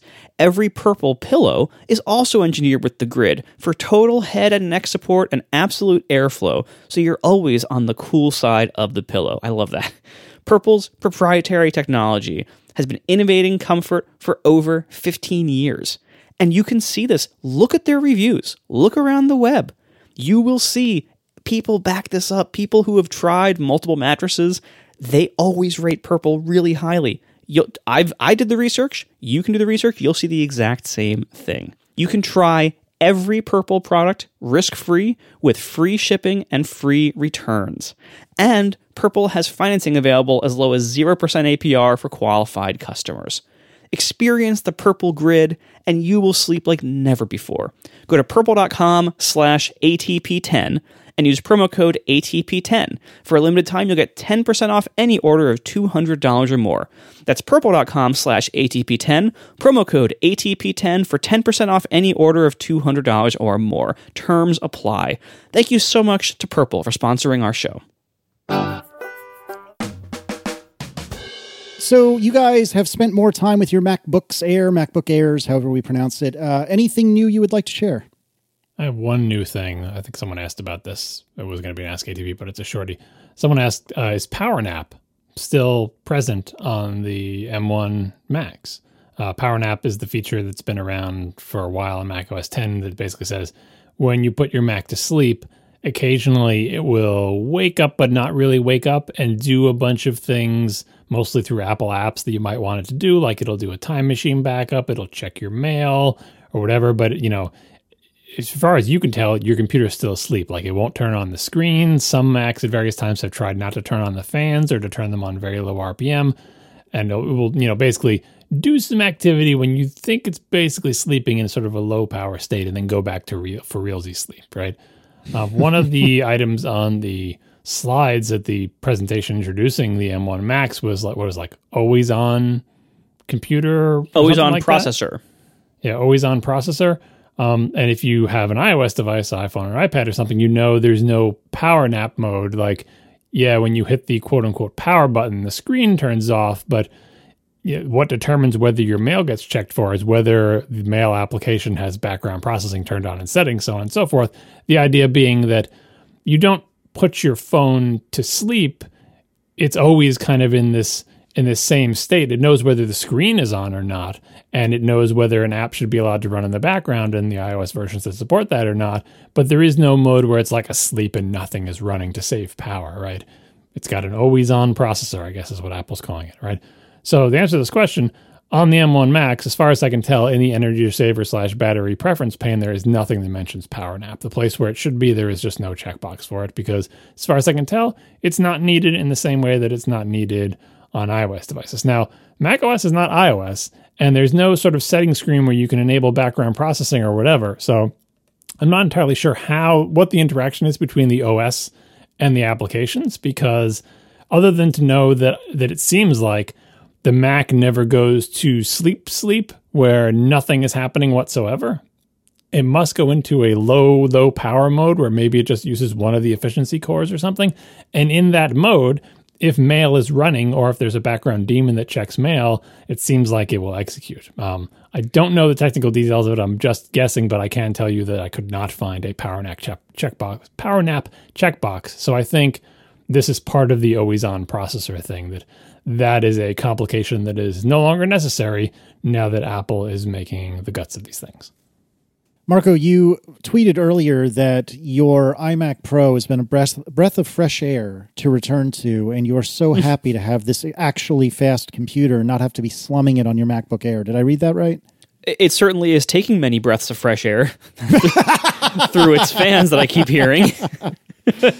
is it really that much faster than the MacBook Air? It's, I mean, the reality is like the speed difference. Yes, it is faster. Like the MacBook Air is indeed faster most of the time I'm not doing I'm not like maxing it out constantly end to end such that I would notice the speed difference honestly mm-hmm. Um, I do notice the fan difference but I'm also just really happy to be back on my iMac Pro after two weeks away because it has all my stuff on it. It's a giant screen and it has my nice split keyboard in front of it.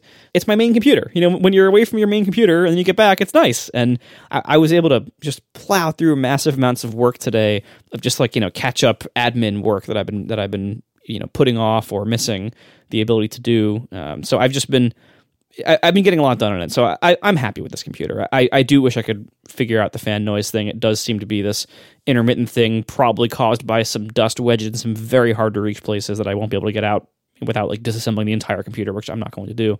Um, so, you know, I, I, do wish I could I could solve that problem because I, I know that when the iMac Pro is working normally, like when it was new, I didn't have any fan noise like almost ever. It was it was nearly impossible to hear them. So I you know I think it's just mostly because it's old and full of dust. But like us, I I but I am going to.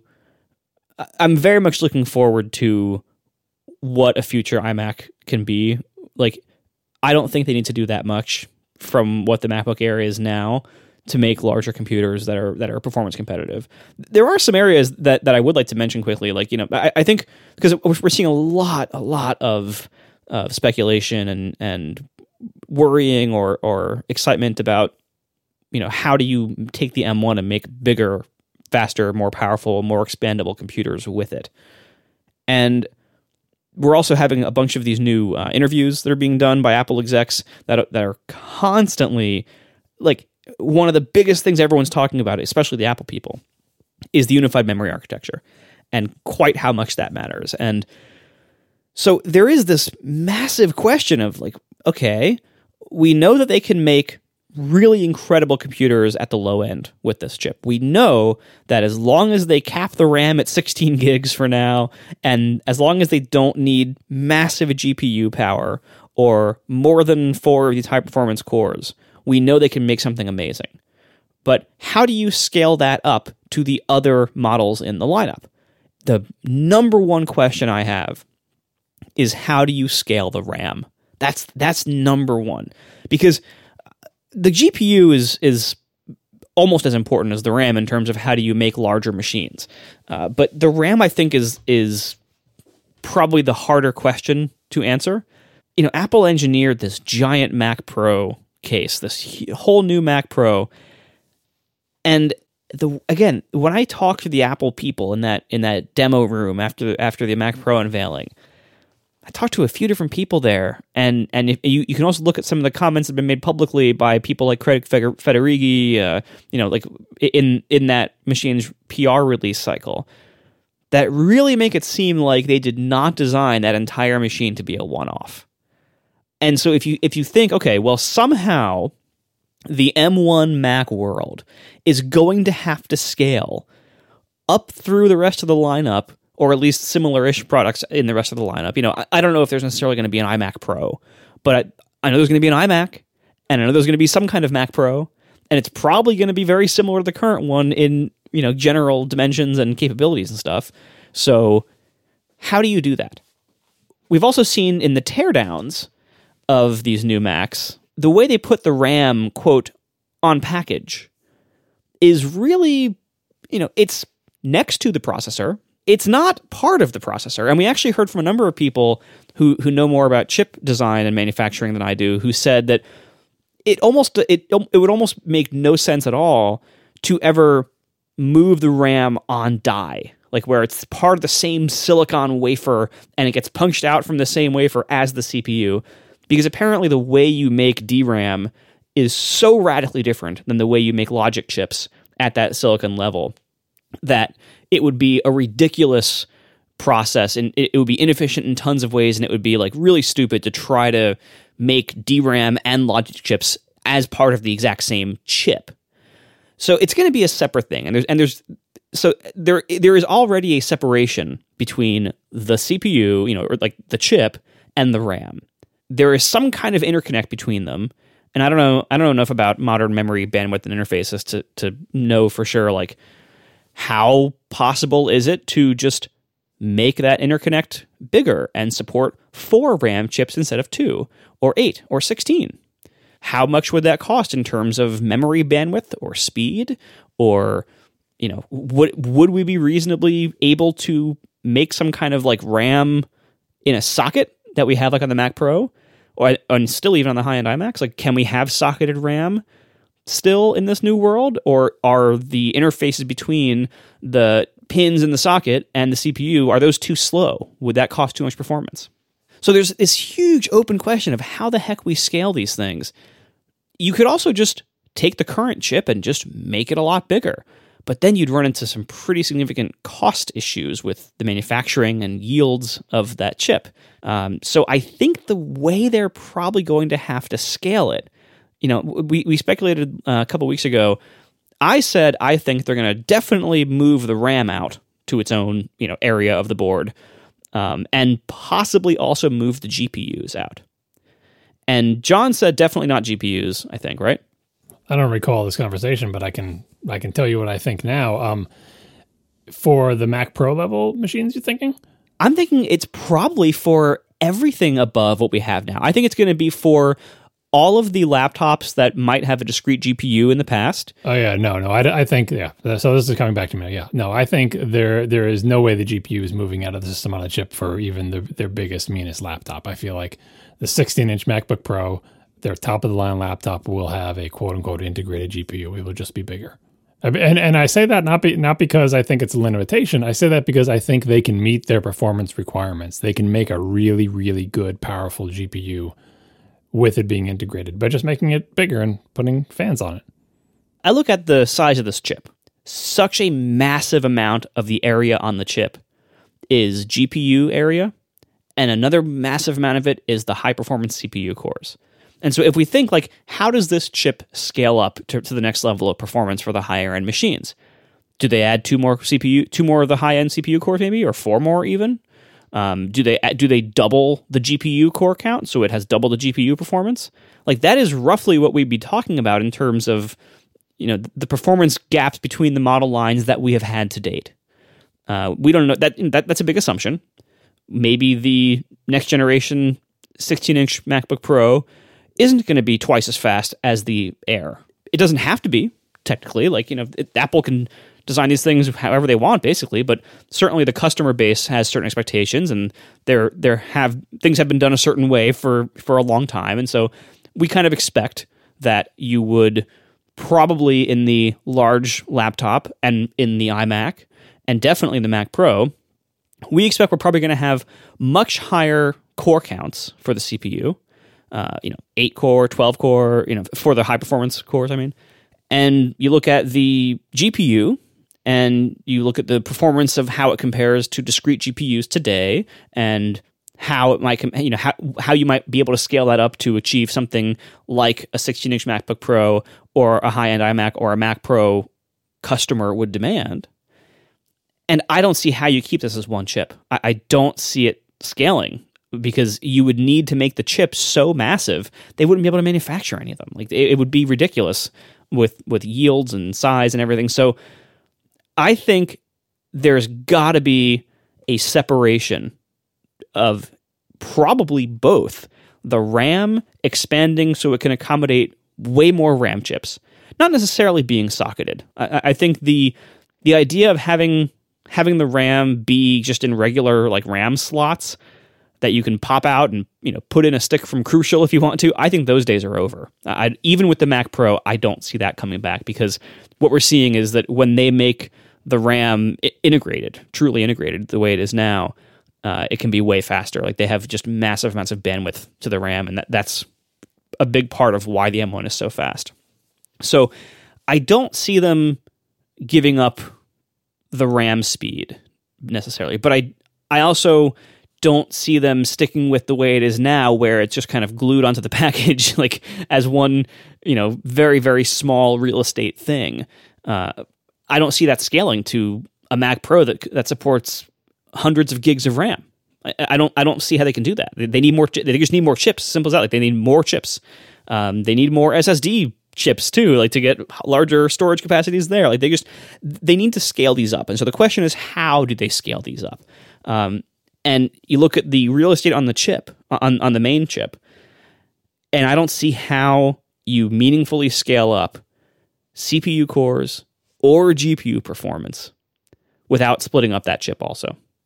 So I still think that the way this scales up is the package gets split into everything that's in it now except the GPU, which gets split off into its own thing. And there's they can do whatever they want with how they talk to each other. They can have some kind of massive, hot, wide bandwidth internet or interconnect between the CPU, the GPU, and the RAM. But I don't see. I mean, they know way more about chip design than I do, but I don't see how you double the core count and double the GPU size and not have some massive chip that it was very, very hard to manufacture. Uh, and I also don't see how you really scale up to achieve their high end performance needs for their higher end products without doing that. Like without having twice the CPU cores and without having at least twice the GPU area. This remains to be seen, like how they're going to do this. But I also, you look at how the M1 is turning out so far, you look at what they're talking about, what they're really pushing. And the unified memory architecture does not sound like it's going to be optional in the future. It sounds like they're all going to have that. So somehow they're going to keep a unified memory architecture, but they're going to have to be able to support way more RAM than they have now, more CPU cores and more GPU cores. So I don't know how they do that without splitting this up. People are getting hung up hung up a little bit on the unified memory architecture thing. Like uh, part of that is, you know, I think we said this before. Like this is it's a marketing term in some respects in that they're trying to give a name to a thing that they're doing that lots of computers used to do. Only computers used to do it to save money, but Apple is not doing it to necessarily save money, which is not having a dedicated pool of video memory. Now, it was the cheap computers would do that because it's cheaper not to have a bunch of video memory because there's a bunch of extra expensive chips you need to have.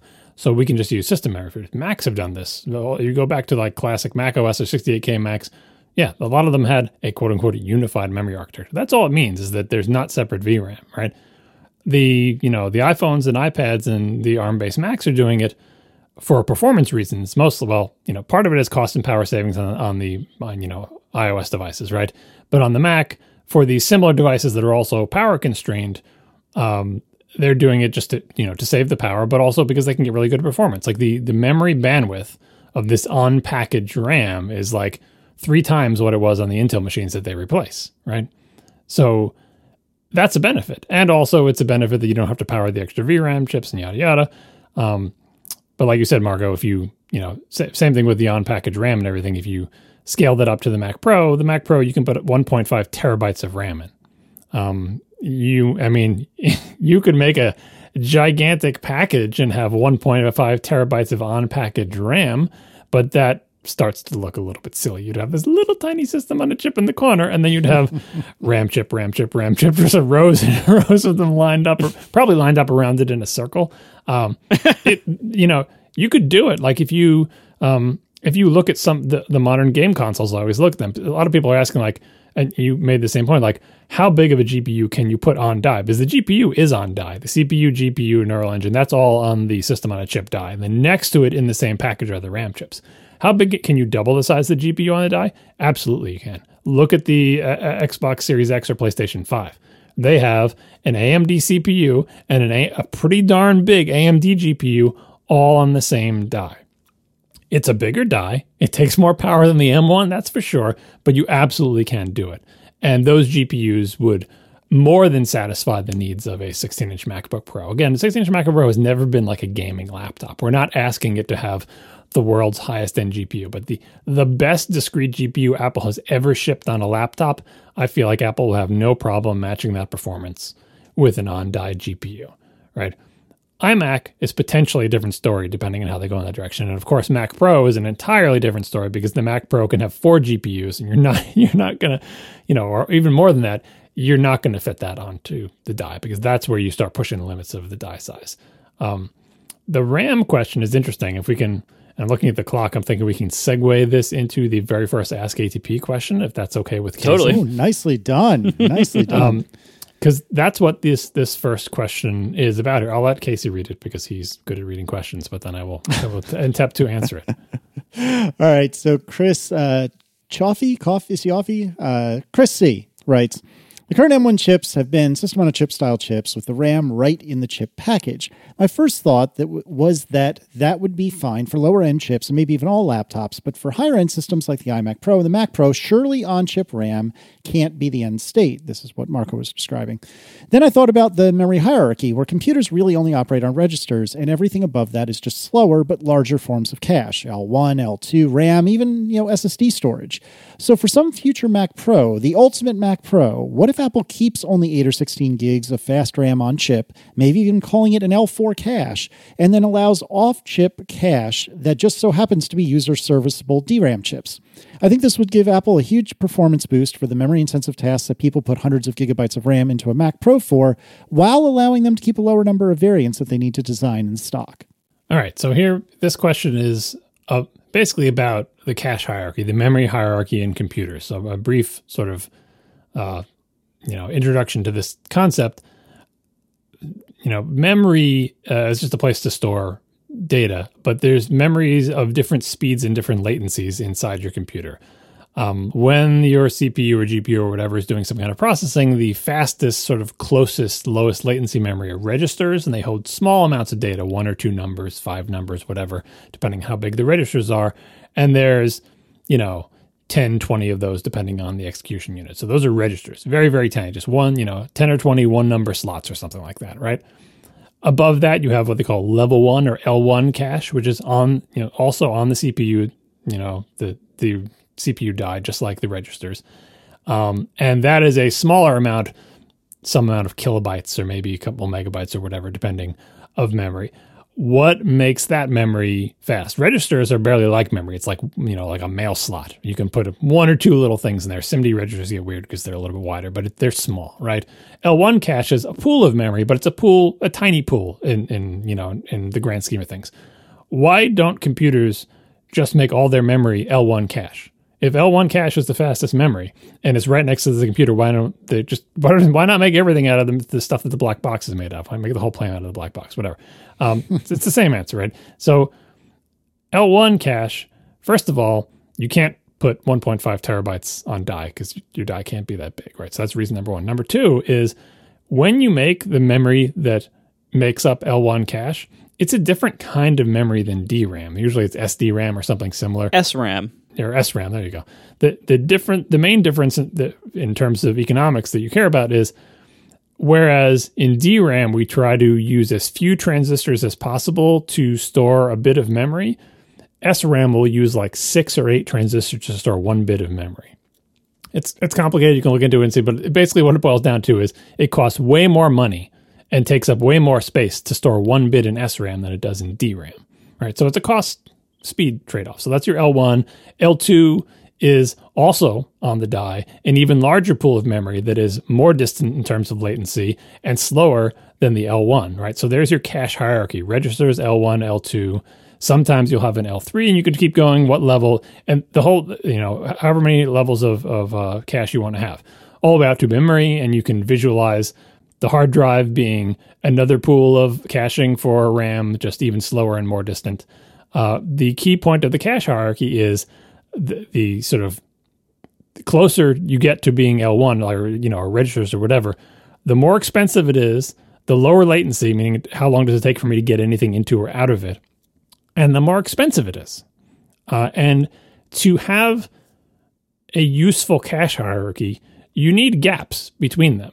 You need your L1 to be slower, cheaper, and more distant than registers. Otherwise, why wouldn't you just use registers? You need L2 to be slower, cheaper, and more distant than L1, right? You need RAM to be slower, cheaper, and more distant than L2. That's the point of the hierarchy. If L1 was 2% faster than L2, you're not, you know, doing something useful. Because having that cache hierarchy has overhead. The way cache hierarchies work is when you need some a piece of memory, you can say, okay, well, let me check. Is it in a register? Well, that's not how the world works, but you can imagine you can check whether it's in a register. If it's not in a register, you can look in L1, but it might not be in L1. If it's not in L1, you can check L2, but it might not be in L2. If it's not L2, you can check in RAM. All of that checking takes time and adds complexity. And then you have cache invalidation, which is one of the two hard problems in computer science, naming be the other one. I'm not going to do the joke. Um, you, you, uh, then you have to invalidate that memory. If something changes something in the memory, oh, but I have a cached copy copy of that in L2 and possibly a cached copy in L1. You need to invalidate those caches uh, or have some sort of cache coherency algorithm, especially when you have multiple cores sharing different pools of memory, to make sure everyone's all on the same page in some well-defined way. So there, so there's a complexity to a cache hierarchy, and to for that complexity to be useful, you need the cache hierarchy to be distant from each other. You need them to be different. You need them to have different performance characteristics. You need the more distant ones to be bigger and cheaper to make up for the fact that they're slower. You don't want a cache hierarchy where each level of cache is like a tiny percentage different than the previous one. So, getting back to this question, finally, what about a Mac that has like an M1 or whatever style chip where there is on package RAM that counts as kind of like an L4 cache and then the big pool of 1.5 terabytes of DRAM, like in the Mac Pro, in slots on the motherboard that's slower, right?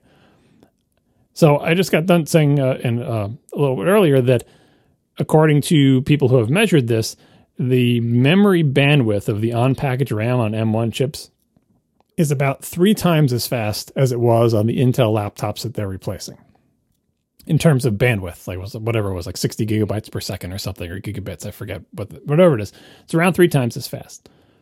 Three times as fast, or three times as much bandwidth, or whatever, I think is pushing the limits on an acceptable difference in performance for a cache hierarchy, right? It's not 1%, but it's also not an order of magnitude, and it's also not two orders of magnitude, right? So I question whether well, first, first of all, even if you just accept all those numbers and say, well, DRAM's, say the DRAM was like the speed of the Intel DRAM, which I don't accept as a given, but say it was. You've got a cache hierarchy where there's a 3x difference between, you know, the L4 and then the, the DRAM. I feel like that may not be worth, the, the juice may not be worth that squeeze, right? That you'd want a bigger gap in the cache hierarchy. And the second thing is, getting back to Marco's question, I don't think there's any reason that you can't have – an extremely high bandwidth, high performance memory bus that is that talks to RAM that is not on the package. Just because the Intel MacBook Pros had RAM that was three times as slow as the M1s did, doesn't mean that the $6,000 high end Mac Pro can't have an extremely high bandwidth memory bus. And I haven't looked up the numbers, but for all we know, the current Mac Pros have a higher bandwidth memory bus than the Intel MacBook Pros, which wouldn't surprise me or whatever again, I point to game consoles that have had similar problems where they need to have a large pool of memory to feed that big honking GPU that's in their system on a chip or whatever. And a lot of them do actually arrange on the motherboard a bunch of RAM chips in a circular pattern so they're equidistant from the big giant SoC to feed it. That's not, you know, there's no DIMMs, right? Because it's it's a game console and it's like 500 bucks or whatever. But you can have or just look at any GPU. You can have very high bandwidth pools of memory that are not literally on the same package, but are on the same board. Look at a high end GPU. Look at their pools of multiple gigabytes of memory. You can buy GPUs with like 16, 32 gigs of memory. That memory has a huge, extremely wide, sometimes they're like 512 bits wide uh, buses to and from the GPU, right? So I'm thinking that almost all of the benefit you get of having the the sort of on package memory chips you can get by having an extremely expensive extremely wide slightly more distant as in not on the same package but still on the same board bus on your $6000 plus Mac Pro. So when I'm picturing a Mac Pro in my head, I like the, the only reason I can imagine doing this sort of L4 based approach where there's there's the very fast RAM that's close to it in the big distant pool is if Apple couldn't justify the expense of doing a custom solution because uh, what Chris describes would work and be feasible. I still think the gap in performance wouldn't be big enough to justify having a separate pool of RAM, but you could do it. And the only reason you do it is like, well, we didn't want to make a whole new chip that doesn't have it has an entirely different interface to memory. So we'll just take what we have, which is whatever the biggest chip we had in our 16 inch MacBook Pro, and then tack on a bunch more memory and everything. But I have a feeling that's not what Apple would do. Again, going back to Marco's, you know, impression that he got from hearing people talk about the Mac Pro, that this beautiful giant case over here, like, was not made in a world where Apple didn't know it was making ARM Macs. Like they knew, right? So there has to be a plan for that. And Apple is not shy about charging a lot of money if they if they want to do it. So I feel like they should end up with a solution that is properly fit for a computer of this size. It doesn't have to be quite as modular. It may not use standardized parts, but a solution that gives you huge amounts of RAM that are also very, very fast is definitely feasible and it doesn't require any sort of gymnastics. The GPU question is a little bit different because Apple has in the past made computers that have a quote unquote integrated GPU and then a more distant, uh, but more powerful discrete GPUs.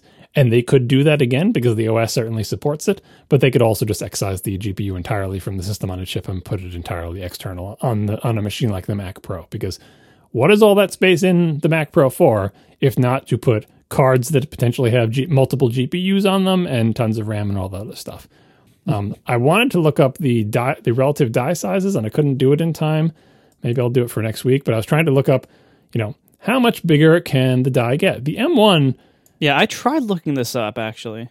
Do you have a?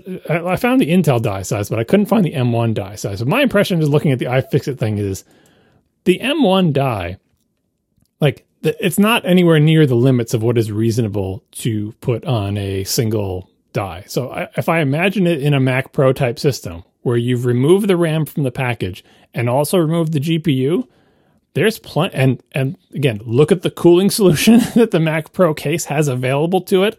It has so much available cooling for a chip that so far barely needs a wimpy laptop fan. You could make. I feel like you can make the M1 four times as big, ditch the pa- the RAM off the package and dip, ditch the GPU off the package, and still not put a dent in this thing's CPU cooling capacity. Right. So I think lots of things are possible depending on how far Apple is willing to go, and the Mac Pro is the machine that has the least ambiguity about what they're going to do because we know its whole purpose in life is to have huge capacity. So whatever it takes to get huge capacity, Apple will do that, right? The real machines in my question are what do they do with the iMac? Because the iMac, you could squint and say, well, whatever you did for the 16 inch MacBook Pro, do it for the iMac. But then again, what about the iMac Pro? Well, then maybe we can do something in between. It's those type of machines where I'm interested in how they're going to make that trade off between just do what you did in the laptops, but more and faster.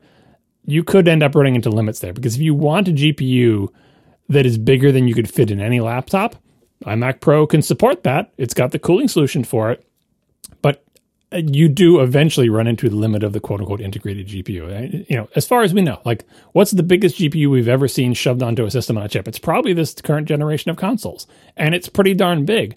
But you can get bigger and faster GPUs discrete, no problem whatsoever. So that that's where the real question is, and that's just a trade off that Apple is going to make. But I think on the top end Mac Pro, there's no reason that they can't have discrete GPUs, discrete RAM, and still have amazing performances. Just a, it's just a question of money. How do you make uh, very high bandwidth, uh, high speed RAM interfaces? Uh, you give the chip more power and you spend more money on interconnects and you charge more money for the product. And Apple's really good at that. So I have some confidence that they will they will sort this out for the Mac Pro, especially if you consider. Well, I mean, again, don't try to associate price with parts in the Mac Pro; it won't add up for you. But those Xeons they buy from Intel are ridiculously expensive. And they don't have any, you know, GPU in them that Apple is using in their Mac Pros. They don't have a neural engine inside them. They don't have any of that stuff in there, right? And they cost so much money. Apple, you know, will get Apple will get its M whatevers for the Mac Pro. They'll get them at cost because they make them themselves, right? They just have to pay Taiwan Semiconductor margin or whatever. So I'm hoping that whatever money they save by making the system on a chip themselves for the Mac Pro, they can spend that on more exotic, faster memory interfaces and so on, and it will end up being a really good machine. Yeah, you've kind of convinced me a little bit because I was I looked up the the die size numbers and I, I don't think anyone has measured the M1 die size yet, but That's what I couldn't find.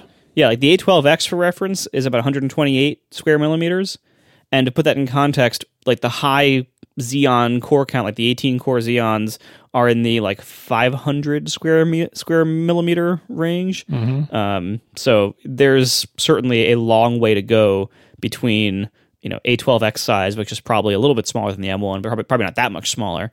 Um, you know, at, at 128 ish, and the Xeons at like 500 ish. And remember, they don't like it, it's not like you take the M1 and say, well, just stamp out four of those. Because if you're multiplying the cores, the, the CPU cores are not 100% of the chip. You're not adding a second neural engine, right? You're not adding a second image processing engine.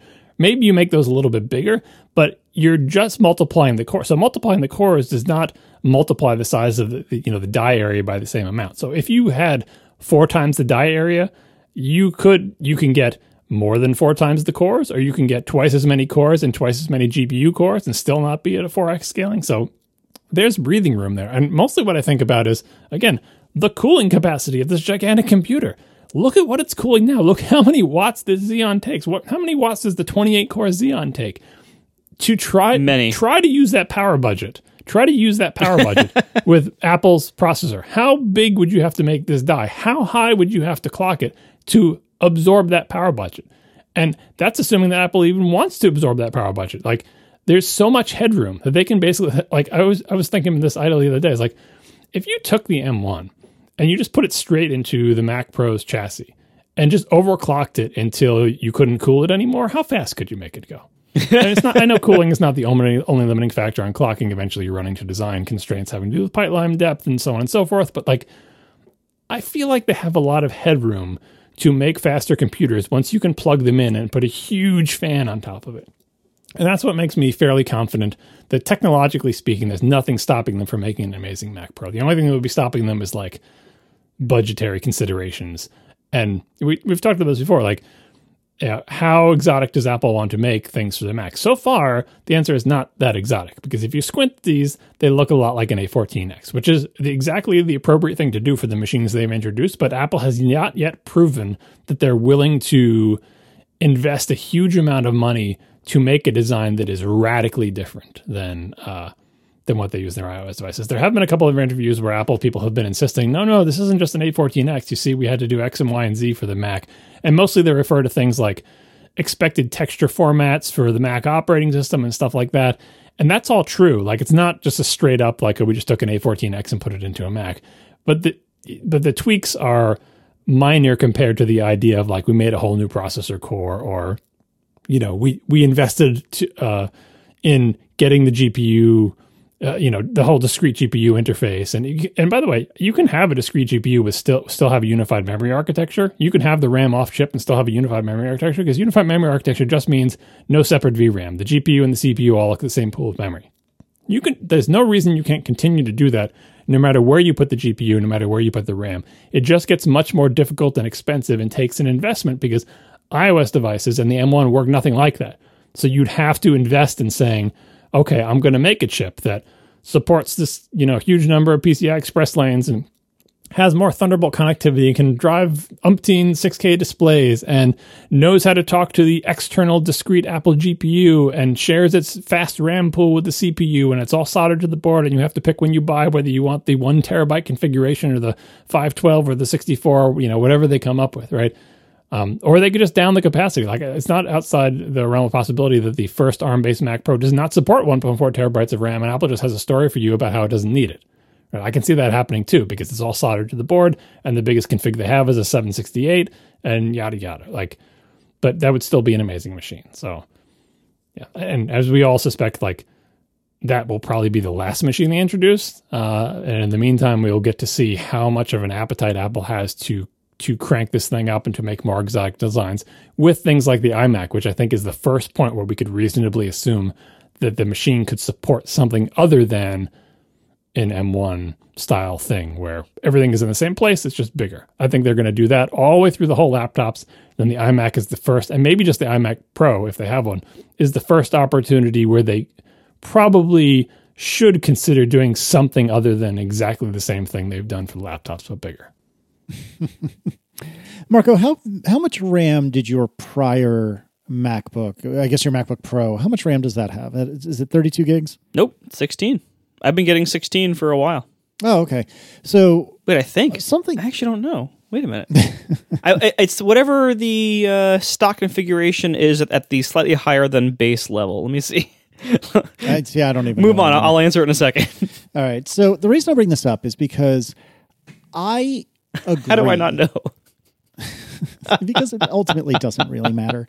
Uh, I, I, agree that especially the Mac Pro probably needs a metric 16. crap ton. Okay, it probably needs a metric crap ton of RAM for certain use cases. You know, not most people, certainly not the three of us, but in certain use cases, you probably do want to have a metric crap ton of RAM in the Mac Pro. But for everyone except those, you know, oddballs, I keep thinking about how I heard a lot of people like me complaining about 16 gigs of RAM as the maximum in these new M1 Macs, but I haven't heard anyone who has had one and used one really complain about it not having enough RAM, which is many words to say I don't know if we should really judge them the same these M1 Macs or you know, Apple Silicon Macs. I don't know if we should judge them the same way we judge Intel Macs because my my 13 inch MacBook Pro is 32 gigs of RAM, and I think that that's probably as low as I would want to go on an Intel machine in 2020 or 2021, as we're almost there. But on a Apple Silicon Mac, uh, I would probably entertain 16 now that I know a little more. So I'm going to push back on this. I do see this conversation happening, and I tried to wave people off from it last time, and I will try again. Uh, the, the, architecture and the unified memory thing does not make Mac OS use less memory. Oh no, now, totally. Now the code page, the you know the the code segment of executables may be different size on ARM versus x86, although I wouldn't necessarily imagine that it'll be smaller on ARM because x86 has variable width instructions and ARM, I believe, does not. So that actually can make the ARM executables bigger. But anyway. Um, well, there is there is the texture format thing that that often re- needs like multiple copies of video memory uh, on Intel machines, but you know that's it's still not going to be everything. I'm not saying they're exactly the same because they're not, but they vary in ways that are not like, oh well, I could get away with with a uh, an eight gig ARM Mac, but I would require a 16 gig Intel. No, there is nothing with the architecture. There's nothing with anything that has changed in the hardware or the operating system that makes that a reality.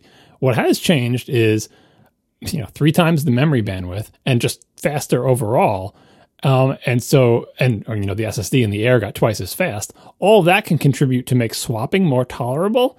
But in the end, if you need to have some thing that's bigger than eight gigabytes in, in working memory at the same time, and on you get a machine that, that can't support that and has to swap, it's going to be slower.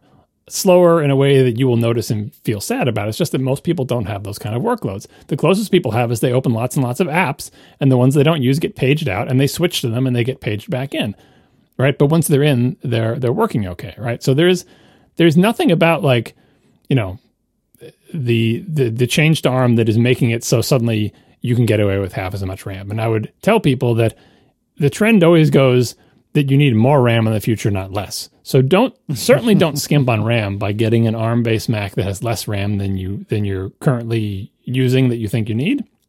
And in fact, maybe consider getting more. That even if you're getting away with an 8 gig machine now, get a 16 gig one anyway, just because that's the one of the best things you can do to future proof uh, a computer like this, and it's not that too costly of an upgrade, right? It, you know, and and this is in contrast to iOS, which does handle memory very differently from macOS, which lets iOS devices get away with having a lot less RAM than a Mac. But trust me, you would not want a Mac that handles memory the way iOS devices do because it would drive you up a wall. Uh, in general, on the Mac, it's frowned upon to kill an application out from underneath someone while they're using it. Whereas in iOS, that's just the way everything has always worked. So, yeah. uh, once again, get. I'm not saying everyone needs 16 gigs because maybe they don't, right? And if you're pushing the limits on eight, having faster memory bandwidth and a faster SSD in your MacBook Air is going to make it feel a lot better than an Intel machine with 8. But if you have and need 16 now, don't get an 8 gig M1 Mac. You'll be sad. Yeah, and I, I would also push back a little bit on the argument too that like, you know, people are saying, oh, maybe maybe the these things are so fast that you know machines like the Mac Pro don't need more than X, whatever that whatever you guess that number to be. But the point of machines like the Mac Pro is to be that relief valve of like Apple makes a decision for quote almost everyone for the rest of their lineup but something like you can't this is the lesson we've learned with like mac pro neglect over the years like you can't just not serve extreme needs at all in your entire product lineup when you are the only vendor of all hardware that your software platform can run on. Like you have to you, there has to be some something in your lineup that people who have really specialized needs can have those needs satisfied by. And the mac pro and the mac mini are the are those things. Like those two products combined do a huge they, they carry a huge amount of weight from special needs. And so you know the the reason the Mac Pro now can be configured to one and a half terabytes of RAM is that people need that. Not a lot of people, probably not you, definitely not me, but there are people out there who need it, and to them, that's like that that could make the difference between being able to use this computer for their intended application or just not being able to use a Mac at all and having to go to you know Linux or something, God knows what.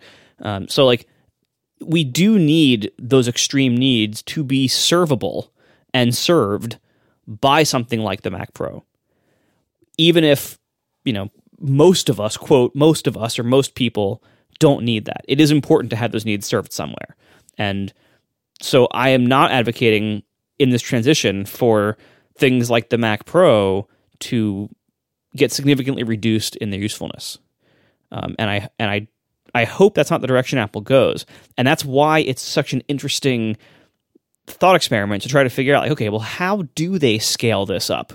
You know, there are so many advantages to the M1 that we see now that you think about how they scale it up and it's non-trivial. Because like it, it, again what we've been saying, saying like how do you scale up to these massive amounts of ram? How do you accommodate ram slots if you still want to do that which is pretty important to that market? What about error correcting ram ecc ram? So far apple has never made a memory controller that supports ecc ram. Can they? Probably. Will they? Who knows? Uh, that becomes pretty important when you have that much of it uh, you know like there's there's all these all these questions that we just have yet to have answers for with the arm transition and some of them, the answer is going to end up being, yeah, they just don't support that anymore. And I hope there's not many things where that's the answer. But the higher end they push these new chips, the more we're going to get those answers. And the more curious I am to see what the answers are, honestly. Colin Devroe writes, It seems like the next few years are going to continue to be incredibly exciting for the Mac. My question is there any concern over the longevity of these chips? Intel based Macs have a habit of lasting five years or more. I love being able to buy a Mac and use it for many years without even needing to think about buying a new computer, unlike the three of us. Should there be any discussion around how long the M1 chips will last? I mean, I, I don't see why it would be any different. I mean, we have exemplars sort of of this with iOS devices, and you know, I have iOS devices in the house that are many years old that haven't been turned on in years. That I like just the other day, I did this with one of my iPad Minis. It hadn't been on in at least a year, maybe even two years, and I turned it on. It worked no sweat, and I, I take the point, but I, I'm not personally worried about this. Should I be? I mean, my question about this question was: uh, Is this about the reliability of the chip, as in it'll break after five years, or like how long will these machines still be useful, as in like can I keep using a computer for ten years? And by the way, buying a new computer every year, unlike you blokes, not me. I'm the one who had a computer for ten years. Um, so uh, for the for the chip reliability question, I see no reason why Apple's system on chips would be any less reliable than the ones they've been making for years and years in their phones and iPads. So if you've had an iPhone or an iPad, like in general, iPhones and iPads die usually because the batteries go bad or someone drops them and breaks the screen, or eventually, if you actually let them survive long enough, they just get too slow. Uh, so, but no, none of it has had to do with like, oh, the chip fries itself or something. That's that's not a problem. So I don't, I don't worry about that. In terms of Mac usefulness, this really depends. Like I've been thinking about this with everyone uh, gushing over the, the M1 Macs, right? we were in a bad period where Intel's performance was not getting much faster year after year, right? And Apple just leapfrogged all of their Intel Macs with these M1 base Macs. Um, and this is just the first round. The second round will be faster still, and the third round will be faster still. But once that happens, kind of like me getting the 6K display, it very quickly becomes the new normal, right? And you're like, oh, I'm just used to this now. This is just the way things are. If you get used to M1 and like, you know, your M1 Mac, and, you know, two years go by, the transition is complete, every single Mac Apple has is ARM, and you have the, you know, $999 M1 uh, ARM, suddenly you have the slowest computer Apple sells. You were so overjoyed because it was faster than the fastest laptop Apple sells when you got it. But now that they made the transition, now yours is the slowest. Does, you know, does that make your computer less useful to you 2 years later? Well, no, it's just as useful as it was before. Like I don't think it's going to get any slower, but faster options will become available. And then, like, you know, by that point, maybe the M2 based MacBook Air is out and you have the M1 based MacBook Air. And you look at the M2 based one and you're like, huh, that one's only $999 too. And it's whatever amount faster than this one. And your computer didn't get any slower, but you know there are faster ones available. Uh, so if you, if you look at the M1 now, it's like this is gonna this is gonna last such a long time because I'm getting high end Mac performance at a low end price. But that high end Mac performance is going to move on and leave you behind. And so you may find that not that it isn't useful anymore, but that you can get, you know, if things continue to go at this pace, so much better performance by buying the two or three year newer MacBook Air model to replace it in two or three years. Uh, so overall, I would say it's probably about a wash because the, the good thing about the Intel computers has been since their progress has been so slow if you buy an Intel based computer, setting aside the stupid keyboard crap, which really threw a monkey wrench into this, but let's say like I was going to use the Mac Mini. That's a bad example too. An iMac. If you bought an Intel based iMac, there's a safe machine. Bought an Intel based iMac three years ago. Before the, you know, and you know, right today, how much faster of an iMac can you get? You look at them and you're like, iMac's still pretty good. It's still, you know, 90% as fast as the fastest iMac that you can get today. Yeah, I'm good for a few more years, right? Whereas we made this huge leap to the the ARM based Macs, but if they keep going on a trajectory that is uh, has a steeper slope than Intel Macs in terms of performance year over year, it's going to make your M1 Mac feel r- slower relative the best to the best you can buy more so than the Intel ones. Because the good thing about Intel Macs not getting much faster is it made your Intel based Mac not feel that slow year after year. Um, so I feel like it, those two things are going to balance each other out that I do feel like, especially in the laptop realm, Apple has passed a, a new threshold of performance and battery life that puts it up into like like we've seen with the iPad, puts it up into a category where they're really satisfying most people's needs. Like there's a reason iPad battery life hasn't doubled because it doesn't need to double. iPad battery life is pretty good for most people doing most things, right? Uh, it has been for years. And most people who have iPads don't say, I like iPads, but boy, the battery just dies after. It's just too, you know, I can't stand the battery life. It's terrible. People don't say that about iPads, right? In the same way, I feel like that that MacBook Air that you bought, its performance will still be acceptable for all the things you do on it if you're happy with it now. And its battery life may have passed some threshold where it is now close to being acceptable. So in that respect, it will last you a long time. But on the other side of it, you should be able to get a much better MacBook Air in two years, and you will be tempted to do so. So that's why I'm just going to call it a tie and say, whatever lifetime you've been getting out of your Intel based Macs, expect to get a similar useful lifetime out of the ARM based ones. It's just that the factors influencing your decision to upgrade may be a little bit different. All right, finally, Nick asks I just accidentally spent 200 pounds on cable management stuff for my three screen desktop setup. The daily paper cut of kicking cables and seeing the mess made me finally snap. Do y'all just leave your cables where they may fall, or do you get super particular about it like I just did? Or do you land somewhere in between? I have tried off and on over the years to do anything related to cable management. It never sticks. And then I just regret the wasted time I had trying to make everything pretty. So I don't bother with it at all. My desk is an absolute mess in the back. John, I would love to hear what you have to say about this. So I have two things going for me and against me when it comes to cable management, uh, and they're both the same thing. Uh, my my computer desk is up against the wall. I don't have a lot of room. My computer, my quote unquote computer room, is not that big. It's also got my PlayStation in it. It's kind of tight in here. I've got big bookshelves, um, but my computer's up against the wall. That's a, a pain for cable management because to manage cables, you kind of got to get to where the cables are, which is in the couple of inches between my desk and the wall. And no, my desk isn't on wheels, and no, it's not a standing desk. So to do anything back there is really difficult you know, because there's a wall there and you got to be like on your back looking up or coming from above and behind and you can't see anything. If my desk was like in the middle of a giant open area, I could just walk around to the other side of the desk and do all my beautiful cable management and tie everything off and put it in a little channel. But I can't. It's all like trying to work on the underside of a car without jacks. It's, it's really torturous. But that exact thing is also my saving grace. Because it's against the wall, nobody can see what's going on back there for the most part. So, and the second thing I have going for me is that my desk that's up against the wall has a big piece of metal that goes from basically from near the top of the desk about halfway down to the floor. And that piece of metal can hide a lot of sins. So, my main cable management strategy is to make things look neat from the perspective of someone who's in the room or someone who's fitting, sitting in front of the computer and to hide all my sins between the wall and that piece of metal, right? So I don't want to see cables snaking around. I don't want to, you know, I, I want them to basically just go from the devices straight to the back of the desk and downward, and then I never want to see them again until they emerge beautifully and plug into the computer they're supposed to plug into. and I have mostly achieved that, but were you to look behind my computer, you would see where all the, the bodies are buried. You would see that it's not really that neat back there.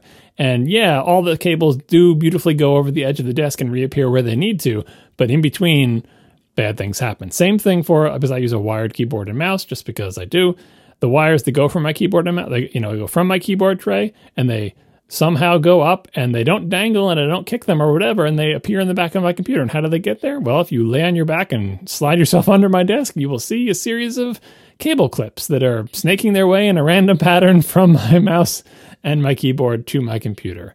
Um, so I guess the answer to that question is I'm not carefully uh, arranging my cables but I'm providing the illusion that I'm capably managing my cables by hiding all. The, it's like this shoving everything in a closet version of cleaning the house. Like the house looks neat, but don't open the closet. yep. Yeah, I I do a little bit better, but I I still wouldn't say I do a great job of this. Uh, I do have a standing desk, and that helps a lot uh, for two main reasons. Number one, when you are arranging your cables, you can raise the desk so that you can more easily fit under it. And it's more comfortable to be down there and to you know to do things nicely. Um, but number the number two benefit which is probably the bigger one of standing desks in this area is that if you routinely raise and lower the desk you have to have a certain amount of good cable management. Otherwise stuff will be pulled off the desk every time you lift it up. Uh, so it kind of forces you to keep things a little bit tidier um, uh, you know, just because ha- your desk has to be a little bit more mobile, and and you have to be able to move it, knowing that cables are going to get pulled, and then you know there will be some slack added to them when when the desk goes down, and so you kind of have to accommodate for that in your arrangement. Um, that being said, my methods of cable management are pretty simplistic. I'm actually kind of surprised that Nick somehow managed to find a way to spend 200 pounds on cable management stuff, which what is it like a thousand dollars? Like I don't even know how you do that. like it. I mean, I guess there's probably like some you know cool boutique specialty stuff that's made of walnut and hand carved or something, but my management strategy has usually been based on zip ties or velcro cable ties or both and there's not much that you have to do that costs a lot of money in this area uh, one of the best things you can do if, if you want to set more poundage on fire is uh, to get new cables that are exactly the length they need to be and no more. Uh, because cable excess length is one of the biggest causes of desk cable clutter. Uh, and if you can minimize that excess length, you know, method number one is just take a zip tie or cable tie and just bound up the excess length somewhere along the along the cable where you can t- kind of tuck it away and hide it in a useful way. But Method number two, which sets more money on fire, is to buy new cables that are shorter, if you can, for you know for whatever devices that uh, you can do that for. Um, also, there's obviously the strategy of if you can consolidate your devices themselves, like all your peripherals, if you can get away with one thing to do the job of what you currently have four different things with four different power bricks to do, like by all means do that. But obviously, that's that's not always possible. Um, the other thing I, w- I would say is one of the standing desk advantages of keeping things tidy is that when you're designing a cable setup for a standing desk, one of the easiest places to put something, whether it's a cable or a small peripheral like an external hard drive or something, is the underside of the desk. Which I feel like is an area, like uh, literally just attaching things to the underside of your desk, is an area of cable management real estate that most people underuse. So I would strongly suggest consider that when you're arranging things. So, for instance, on the underside of my desk, I have two external hard drives plugged into a USB hub. All of those things are adhered to the underside of my desk with command strips, the Velcro ones. Hmm. So they, they hold a ton of weight, but because they're Velcro and in two pieces, you can like take the thing off and then you can do the command, you know, slow pull to detach the top strip thing. So you don't have to like reach behind a hard drive and try to pull a little tiny tab. Like you can take the device off, then you have full reach on the tabs. So it makes command strips way better to do the two piece Velcro ones, and they hold a bunch of weight. So like you know, I stick two of those on the bottom of a uh, hard drive or something, stick it on the bottom of my desk. It's fine. I have a speaker amp stuck to the bottom of my desk that way. It's not a large speaker amp, mind you. It's one of those like fifty dollar SMSL things, but the speakers on my desk are powered by an amp that is uh, command stripped to the bottom of my desk. like it, Oh it works, and it's they're very secure, and you know because they you know they're made to hold like five pounds each. I put two of them on something that weighs one pound, and you know I, I have a lot of a lot of leeway there. Um, but anyway, so use the underside of your desk as well. Undersides of desks usually also provide some amount of you know framing, some kind of bars that go across it or somewhere, and those are also good things to attach cables to or to run cables along. Uh, again, zip ties and cable ties are your friend here, um, but ultimately, the end game of my desk setups, my, my cable management setups, is I think a very common story. Where I'll get it set up really nicely and it'll be really nice for like two months, and then I'll add something or a cable will break or I'll have to rearrange something and then I okay, well now I just I'll just plug this in real fast and I'll get back to my job. Um, and then a few months later, I'll add something else. I'll just plug this in real fast and get back to my job. And eventually, there's so much crap built up, and I can't move my iMac anymore because some cable is being pulled too taut, and I I can't tilt the screen to the right you know tilt level anymore. and at some point, I'm like, all right, I'm just gonna start all this over again. Clip all the zip ties, take all the cables out, unplug everything. do it all over mm-hmm. again and that's just that's just the cycle of this kind of thing and i don't i i think the reality of your desk setup is that it changes over time that's the nature of technology it's the nature of computers it's the nature of being a nerd so you can have the best setup in the world but in a year you're going to want to redo it and instead of trying to fight that or feel bad about it, just accept, like, yeah, this is just what's going to happen. You're going to make it really nice. And in a year, it's not going to be nice anymore. It's going to be full of, you know, knots and dust and bees and God knows what else. And then you're going to have to just redo the whole thing again. And that's, that's just how it goes. And go into it with that in mind, and you'll feel a lot better when it happens. I think I, I don't know if I spent two hundred pounds. I don't know what a pound is. Is that the same as a quid? I kid. I kid. Um, but I did spend a lot of money on cables when I got my Mac Pro set up, and it's just for the reason Marco said. Not because I needed cables, although I did need a few of them, but mostly because now I had new distances to things because my Mac Pro Yep. wasn't going to be underneath uh, the table, and I had you know the new monitor and different things were connected to hubs and they weren't before, and so I got cables that they're not exactly the right length, but they're in the ballpark. So I don't have any excess that I have to side, and also none of them are pulled so taut that they are visible. Because again, that's my main concern about hiding things. I need mine to sort of loop down out of sight and then come back back up out of sight and go into the computer. And so they can't be too sharp, but they also can't be too long. And that's why I got all these new cables. Thanks to our sponsors this week Flatfile, HelloFresh, and Purple. And thank you to our members who support us directly. You can join at atp.fm slash join.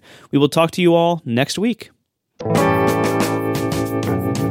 Now the show is over. They didn't even mean to begin. Cause it was accidental. Oh, it was accidental. John didn't do any research. Marco and Casey wouldn't let him. Cause it was accidental. Oh, it was accidental. And you can find the show notes at atp.fm. And if you're into Twitter, you can follow them at C A S E Y L I S S. So that's Casey Liss, M A R C O A R M E N T Marco Arment S I R A C U S A Siracusa. Uh, It's accidental. Accidental. They didn't mean to. Accidental. Accidental. Tech podcast so long. a few weeks ago i said very very quickly as part as like a lead into some other segment that i t- i had thoroughly ruined my peak design everyday backpack and i was about to tell you how it went and then we just we got sidetracked and started talking about other stuff and just never came back to it. Yeah right. And and people have been asking literally every week since then so what happened to the backpack? Um, so here here's the quick story on that. I was going to one of my trips, you know, to go run some errands off the island. So I had my backpack full of stuff and I had like my dog and I had like a, a bottle of water for the dog and I had a bottle of water for me and I wanted to carry a coffee as well because part of these errands involves a long drive. And I put my coffee, as I always do, in my Zojirushi travel mug. Zojirushi makes awesome travel mugs for coffee. They come in all different sizes and they, they have these flip top lids that you can close and you can lock. Normally, I would have used the external uh, cup holder on my backpack. But in this case, the two external cup holders, or external bottle holders rather, on the backpack, the ones on each side, were already occupied. I decided to put the coffee in the top compartment of the backpack. And it was kind of padded with like a jacket on one side so it couldn't tip over. And it turned out I, this one time, had forgotten to lock the lid.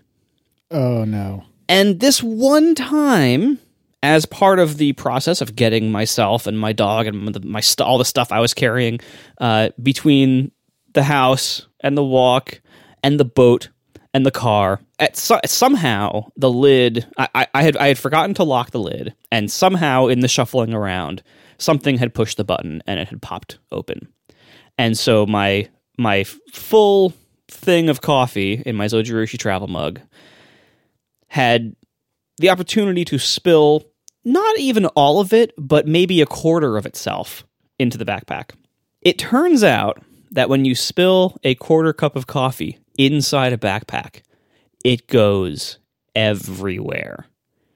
You'd be shocked how much of the bag, in how many different surfaces and different materials and everything, how much of it gets surprisingly wet from a quarter cup of coffee. The problem that I have with this kind of thing, you know, I love coffee. I love lots of food and drink type things. But after I have cooked and eaten a meal, I don't want to be like going to bed at 10 o'clock that night and still be smelling the food that I cooked four hours ago. like I, I want this I want the smell of food to be there while I'm cooking and eating, and then ideally to instantly disappear. And similarly, as much as I love coffee, I don't want my entire backpack to smell like coffee all the time. So I have this backpack that's full of coffee somehow with a quarter cup, but trust me, it went everywhere. uh, and I got, I'm like, uh, every time I open it up, you know, I try, I tried, you know, some wet paper towels and wet cloths here and there to try to like blot it and wipe some of the surfaces down, but like it's really in the fabric. Every time I would open it up, it just smelled like now old stale coffee. Delicious. and everything in it smelled like coffee and I, I had to like take everything out and wash every like you know wipe or wash everything that was in it but still the whole bag just reeked of coffee and no amount of cleaning i was doing to it was helping i even like brought it into the sink and i just started running water over parts because i'm like it's already i already don't want to use this bag anymore so if i happen to ruin the structure of it in some way oh well i've already ruined it And so I then I started washing it like crazy. I started like you know soaking parts, um, you know, really like hosing it down.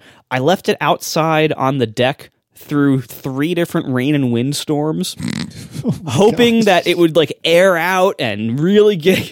And nothing I did could make this backpack stop smelling like stale rotten coffee. They've actually since revised the bag. Um, they they've made a version two of it about a year ago, and Tiff has one of the version two ones. And there are certain things about the version two that are significantly better, but there are also certain things about it that I actually like a lot less than the version one. And so I'm like, I, I want, I just, I just want to replace this backpack, but I don't want the current ones. I, I kind of want the old one. And fortunately, on Amazon, they seem to be unloading old stock of the old bags for discounted prices at Amazon. So I'm like, you know what? This is available right now. It's not that much money. Let me just buy a spare. Sure enough, the spare comes. I get it. It's fine. It's perfect. I'm happy with it. I now am keeping the old stale coffee one as the spare, and that's it. I, I there is no ending to the story. This is not a very interesting story. I was totally unable to remove the coffee smell from this backpack. So I must caution you all out there. Don't carry liquids inside your Peak Design Everyday backpacks unless you are really, really sure that you have locked the lid on said liquids. But to be extra sure, just keep it in the outside pocket. And that's, uh, you know, the, the, the bottle holder pockets, they're, they're there for a reason. That's probably uh, a better place to put liquids. I thought the moral of the story was the coffee ruins everything. You took the words right out of my mouth, John Siracusa. Well done, sir. Well done. Stale coffee reminds me when I used to visit my mom's office. That's what it smelled like.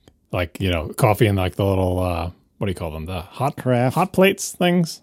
Yeah, well, I mean that's really bad coffee. Like at least this was good coffee, but even good coffee, once it has soaked into your backpack fabric, becomes bad coffee pretty quickly. But what I'm saying, like this is the 80s, and there was no no Keurig machines or anything like that. It was all there was was the little whatever coffee things for the office. But it smelled like you- old. are, are you are you using Keurig machines as, as a good thing here? You're, you're saying No, I'm saying uh, well, f- certainly they make better coffee than these things did because this was like the, the glass, like you get in a hotel room, a glass pot that you put on a hot thing with a little drip, and the coffee would just sit in there, and sometimes it would sit in there and get burned or whatever, and just the the office permanently smelled like the worst of like three day old burned coffee in one of those things. It was just a permanent smell. I can imagine your backpack smelling worse than that. Yeah, like because again, the coffee was great uh, when it was fresh and when it was not in the fabric of a backpack that I've been using constantly for four years, whatever. but yeah, when when they combine, when you have an unwelcome food or drink smell uh, at, at, in a place or at times when you don't want to be smelling that, it becomes significantly less pleasant. So the only thing that could be possibly well, two things could be worse than that. One, and I know I know this from recent experience at my current job. One of the people who sat like uh, diagonal to me, uh, one of my desks that I had, what did he had? He had a, a bottle of bourbon, I think, like a glass bottle of bourbon that was used for sort of after work activities. And it was stored under his desk and somehow got kicked into a metal thing and cracked and leaked bourbon all over the floor. And I can tell you that is a strong smell that is difficult to get rid of. But the good thing alcohol goes going forward it is vol- volatile and a lot of it does dissipate, right? Uh, but the real worst one is, uh, I think this was my younger brother, spilled milk in the back of our station wagon once. oh, oh no. that's just get and a new it soaks into That's the it. carpet, and you're like, you try to blot it up, but whatever. But then you come back in the next day after it's been in the hot sun, rotten milk soaked into car, like you know, not just the carpeting that you can take out, but like soaked into like the the stuff that is actually stuck to the you know metal panel. Boy, that smell! I'll remember that forever, and it never really goes away. The go the ghost of rotten milk haunted that station wagon forever. Yeah, that's you're, you're never getting rid of that smell. You can't just buy a new uh, Volvo station wagon. Well, I guess you can, but it seems a shame. All right, titles. Made of walnut. I got nothing. That's a, that's a down in the zeros. Uh, that's it. Yeah, I- I said it, but it's not bad. Hmm. Walnut has ruined all cool products. The the nut or the wood? the well, the nut ruins everything it's in. The nuts. I, I'd rather have a backpack full of coffee than like a brownie that has one walnut somewhere in it. But uh, uh, but I, I have a I have a walnut acclamation story actually. oh yeah, what does that even mean? I was with I'm with you mostly on walnuts. The the worst nut, right? It looks like brains. It tastes bad. I don't want them in my brownies. like the whole the whole nine yards on you know anti walnut, right? But one of my favorite ice cream flavors, Ben and Jerry's New York Super Fudge Chunk, has come with walnuts in it forever for the history of the flavor. And I love the flavor, and I would get it and I would eat around the walnuts carefully. Like I'd extract them and put them aside and say, I'm not eating that, and I eat everything else. And how long has that flavor been around? Decades. I've been eating New York Super Fudge Chunk for, I think I had some like three days ago. Like I eat, I eat a lot of ice cream, first of all. And second of all, I eat a lot of New York Super Fudge Chunk. And over the decades, I slowly stopped extracting the walnuts and started just eating them. I don't like them. Walnuts are still bad. I don't want them in my brownies. I would like it better if they weren't in this, but now I can eat them without, you know, having a feeling of revulsion. I don't like them, but I don't hate them as much as I used to, at least in this one context. So I feel like I've I've turned a corner on walnut and I like now it is it is not worth the effort to extract them. I merely just the way I get rid of them now is I eat them. What a glowing endorsement. Yeah, right. I mean, that, what can you do with walnuts? The, the other thing is, you know, when I grew up, we had one, one of the traditional courses in Italian American meals is the nut course before dessert. And they would bring out a big thing of nuts in the shells. And half the fun of that is just getting to play with the nutcrackers and crack open the things or whatever. And walnuts are the biggest and the most fun to crack. But then you got a bunch of walnuts, and who the hell wants those? So I just give them to like my uncle or grandfather, and they would eat them. But That, I think we talked about this a year or two back. Um, so my uh, my mom's parents, my grandparents, are Italian American, and I grew up with similar, although perhaps less devout traditions as you, John. And uh, one of the things that was always uh, on display and out for consumption when I visited them was pistachios, and the thought technology of using a previously cracked pistachio shell as a screwdriver or lever to open a nigh uncrackable pistachio shell was something I just discovered like a handful of years ago. that doesn't have to be previously cracked. You just need a just need a little. You just need a Pac-Man mouth, and you can use that. Yeah. Because otherwise, you got a chicken egg situation. How do you get the first one open? Right, right, right, right. But uh, anyway, that that was thought technology that just blew my mind, and and it has changed my life for the better ever since. I, I regret to admit that I've actually, I've actually switched to like shelled what, Yeah. pistachios. Can't be bothered. What is it? Is it unshell? Is it shellless? What what is the term? The ones that don't have shells on yes, them. the ones that do not come with shells. I've switched to those for pistachios because Oh, see, but that takes away some of the tea ceremony. I know. I, I I was on your side for many years, but I, I have since switched. But now you just you crave pistachios so much you can't be slowed down by the shells. yeah, I just kind of just of need to shovel them in. pour them into my face now. It's really it's re- really putting a damper on your nut based calorie intake. Yeah. rate. It's best not to look at how many calories are in nuts. No, don't. That's what I'm saying. It's or the much- price. God, pistachios are so expensive. Yeah. Well, actually, I, I've been I, I've found a nice uh, solution to that. There's what what's the the brand that comes in the green bag, like the Good or whatever. It's like some generic brand yeah, name. yeah. Whatever national advertising brand. Yeah, yeah, but they have they have now these little these like those like foil tube packs that you buy a box that has like eight of them in there, and so you it, it's pre-portioned. So oh yeah, the wonderful brand. Thank you, Steve Mull in the chat. Um, yeah, the wonderful brand, uh, and yeah, so you can you can like just have these little like 120 calorie packs, or like these little like foil tubes, It's like three pistachios. it's not that many, but you can. But like, it's nice that you can just grab one of those and then you you kind of you know how many calories you're eating in three seconds instead of just like like- and so and you can basically pour it into your face in like two or three pours and then you're done and you can move on. Yeah, my my dad uh, he loves pistachios. He's also allergic to them, and it's just like I mean, it could be right out of The Simpsons. Like he, you know, it's like, but you're allergic to these. He's like, but I love them. So he'd just sit there and eat them and just get all puffy and just. it's like you can't stop. it's like it's worth it, I guess. I don't. It's not. It hasn't killed him yet, but it's not. You know. Pistachio ice cream is a pretty pretty good way because you, know, there's not a lot of pistachios in pistachio ice cream, but there's enough that you feel like you're getting something. Of course, the rest of it is ice cream, which isn't great either. Yeah, from a calorie point of view, yeah. Although pistachio ice cream is very good, but so hard. To, it seems like it's very difficult to do well. Yeah, Ben and Jerry's has the best pistachio ice cream. No contest. Haagen Dazs uh, makes the pistachios too small, and any ice cream that is green, forget it. Yeah, the ones that are like neon green to try to indicate pistachio-ness. Yeah, no, that's not. That's still fake. Whatever. Yeah. Ben and Jerry's pistachio. What is it called? Pistachio, pistachio. I forget Yeah. the flavor name. Yeah, they yeah. Are, they are the only good store bought pistachio ice cream I've ever found. In conclusion, walnuts are dicks. And coffee ruins everything. Spill, All right, a bye everybody. spill walnuts in your backpack and it's not going to ruin it. Yep, that's right. Well, it depends. I mean, they're really bad. Just pick the pick those walnuts right out of there. Anyway, bye everybody. Thank you for listening. Happy Thanksgiving. yeah, happy Thanksgiving. That's right. Yeah, This don't is- put walnuts in your stuffing. Use pine nuts instead. They're better. Yeah, a- a- yeah. Actually, that's true for sure. And also, since many people are not traveling for Thanksgiving, ourselves included. Uh, all, all people are not traveling, right? Everybody who's listening. yeah, please don't travel. But yeah, for all of us who are not traveling, the great thing about this is that you can edit what you have to be only the stuff you like. So like normally if you go to Thanksgiving at you know your parents' place or whatever and you know there's always like first of all there's always the turkey and turkey is usually terrible. Um, Agreed. Disagree. Oh, no. Marco is 100% right. there are ways to make it decent, but most people don't or can't do those. so the result is turkey is usually pretty bad. Um, but you don't have to have turkey, or you don't have to have a whole turkey. Like we decided for our little, you know, Thanksgiving here for our little family here at the beach, we decided we're not going to have a whole turkey because there's only three of us. But we bought a turkey breast because you can buy just the breast and you can roast just that and brine it and everything. And you can do all sorts of fun stuff, and it's way smaller. You got the wor- you got the worst part of the turkey. Congratulations. it's way smaller and way easier to deal with. Or you can, if you if you like the dark meat, you can buy a couple legs or whatever. Like you you can buy just parts of the turkey, or you can cook any other type of meat or no meat. You can have Thanksgiving that's all side dishes. You can have Thanksgiving that's a steak or a roast or anything else. Like it doesn't have to be. Steak Thanksgiving. Oh, I'm on board. I'm uh, Marco.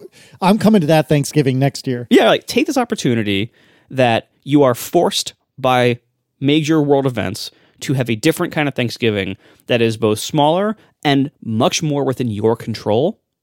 Take the opportunity to make your Thanksgiving that like Pistachio ice cream for dinner. yes, you can if that's what you want, you can have Thanksgiving that is only the things that you want and no other things. You can control the ratios. If you want to have a Thanksgiving dinner that's three quarters stuffing, you can do that. Like that's it's up to you. You can you have full control over what you make. So, you know, take this opportunity that you're forced to do something different and actually do something that you might enjoy a little bit better. Or at least at least the food part can be better while you talk to your family over FaceTime and you look at their dry turkey and you're like, haha, I don't have to eat that. Alternately, you could take this Thanksgiving uh, away from family as an opportunity to practice making turkey so you don't ruin it because turkey is good. Practice in a judgment free environment. it's not that hard to make turkey, people. Just, just oh, forget it. All right, anyway, I love turkey. I'm going to have turkey this Thanksgiving. It's possible to make it without ruining it. Yeah, I mean it's it's possible. It's just very unlikely. Eh, I don't know. I think people. I think people just cook it at too high a temperature. Lots of meat things. Like if your problem is that you keep screwing it up, it's probably because you're trying to cook it at a too high a temperature. Especially for something big. If you just cook it low and slow, then your only real problem is like the outside can be crappy. But then you just do high heat at the beginning or end, and you solve that problem, and it's not that hard. You, you know, instant read thermometer is your friend. Well, but yeah, yes, but a thermometer tells you when the inside is done, when the outside is totally dried out and burnt. It doesn't it doesn't prevent Well, but the it won't. The outside won't be totally dried out and burned if you cook it at a lower temperature. Yeah, it's it's very hard to cook a very large piece of meat that you are leaving whole in its whole form. Like Practice. it's Practice very hard to do that in a reasonable amount of time in a regular household oven. Like if you if you if you're gonna like you know smoke it and smoke the turkey over like twelve hours, there are ways to do it. Like there are lots of low and slow cooking methods, but most people either aren't set up for them or don't have the skill for them, and it, the result is usually not great. Enjoy your Thanksgiving, whatever it is, and uh, if you want to make something better than turkey, feel free. Ham's good. Yeah, it, it's, ham's more of a Christmas thing, though. I think, but Or e- or Easter. I've had I've had good spiral hams more often than I've had good turkey. Oh, preach. And and I should clarify, I don't like ham that much. Like I actually don't like ham in general. Like I'll eat it, but I'd rather eat something else. You should try the boar's head ham. They ma- they sell like the big ones. Yeah, non-spiral cup. It's just one big hunk of ham, but it's it's already cooked. You just heat it up.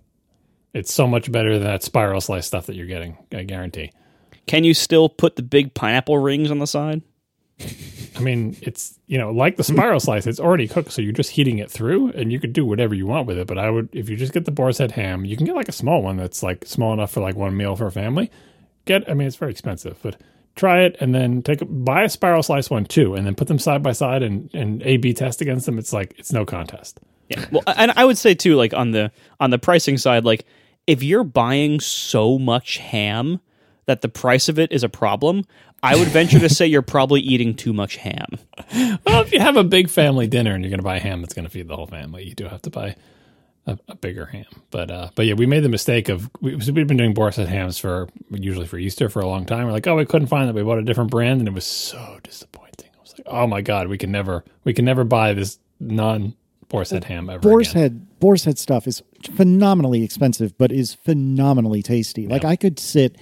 I, I know you two are going to judge me for this, but I swear to you, I could sit and eat a pound of boar's head white American like it was nothing. We know you and your white American cheese. We know all about it. No, we've actually we've been we've had the uh, the Boar's Head Yellow American is our primary cheese of our household because like the the little grocery store here didn't have good like Kraft single kind of cheese like the pre-wrapped singles for Adam all summer like to make grilled cheeses for for our kid and so we just we've switched the entire family over to just using Boar's Head Yellow Deli American for pretty much everything and it's fantastic.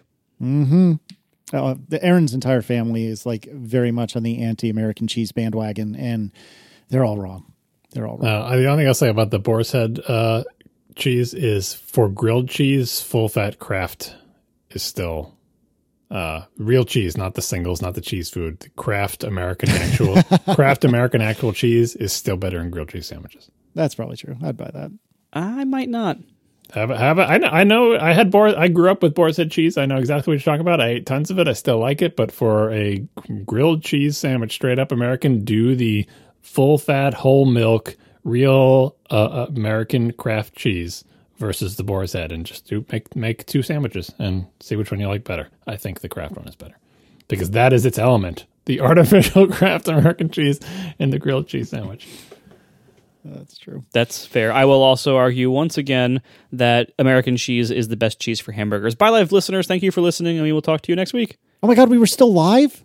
Yeah. Oh God.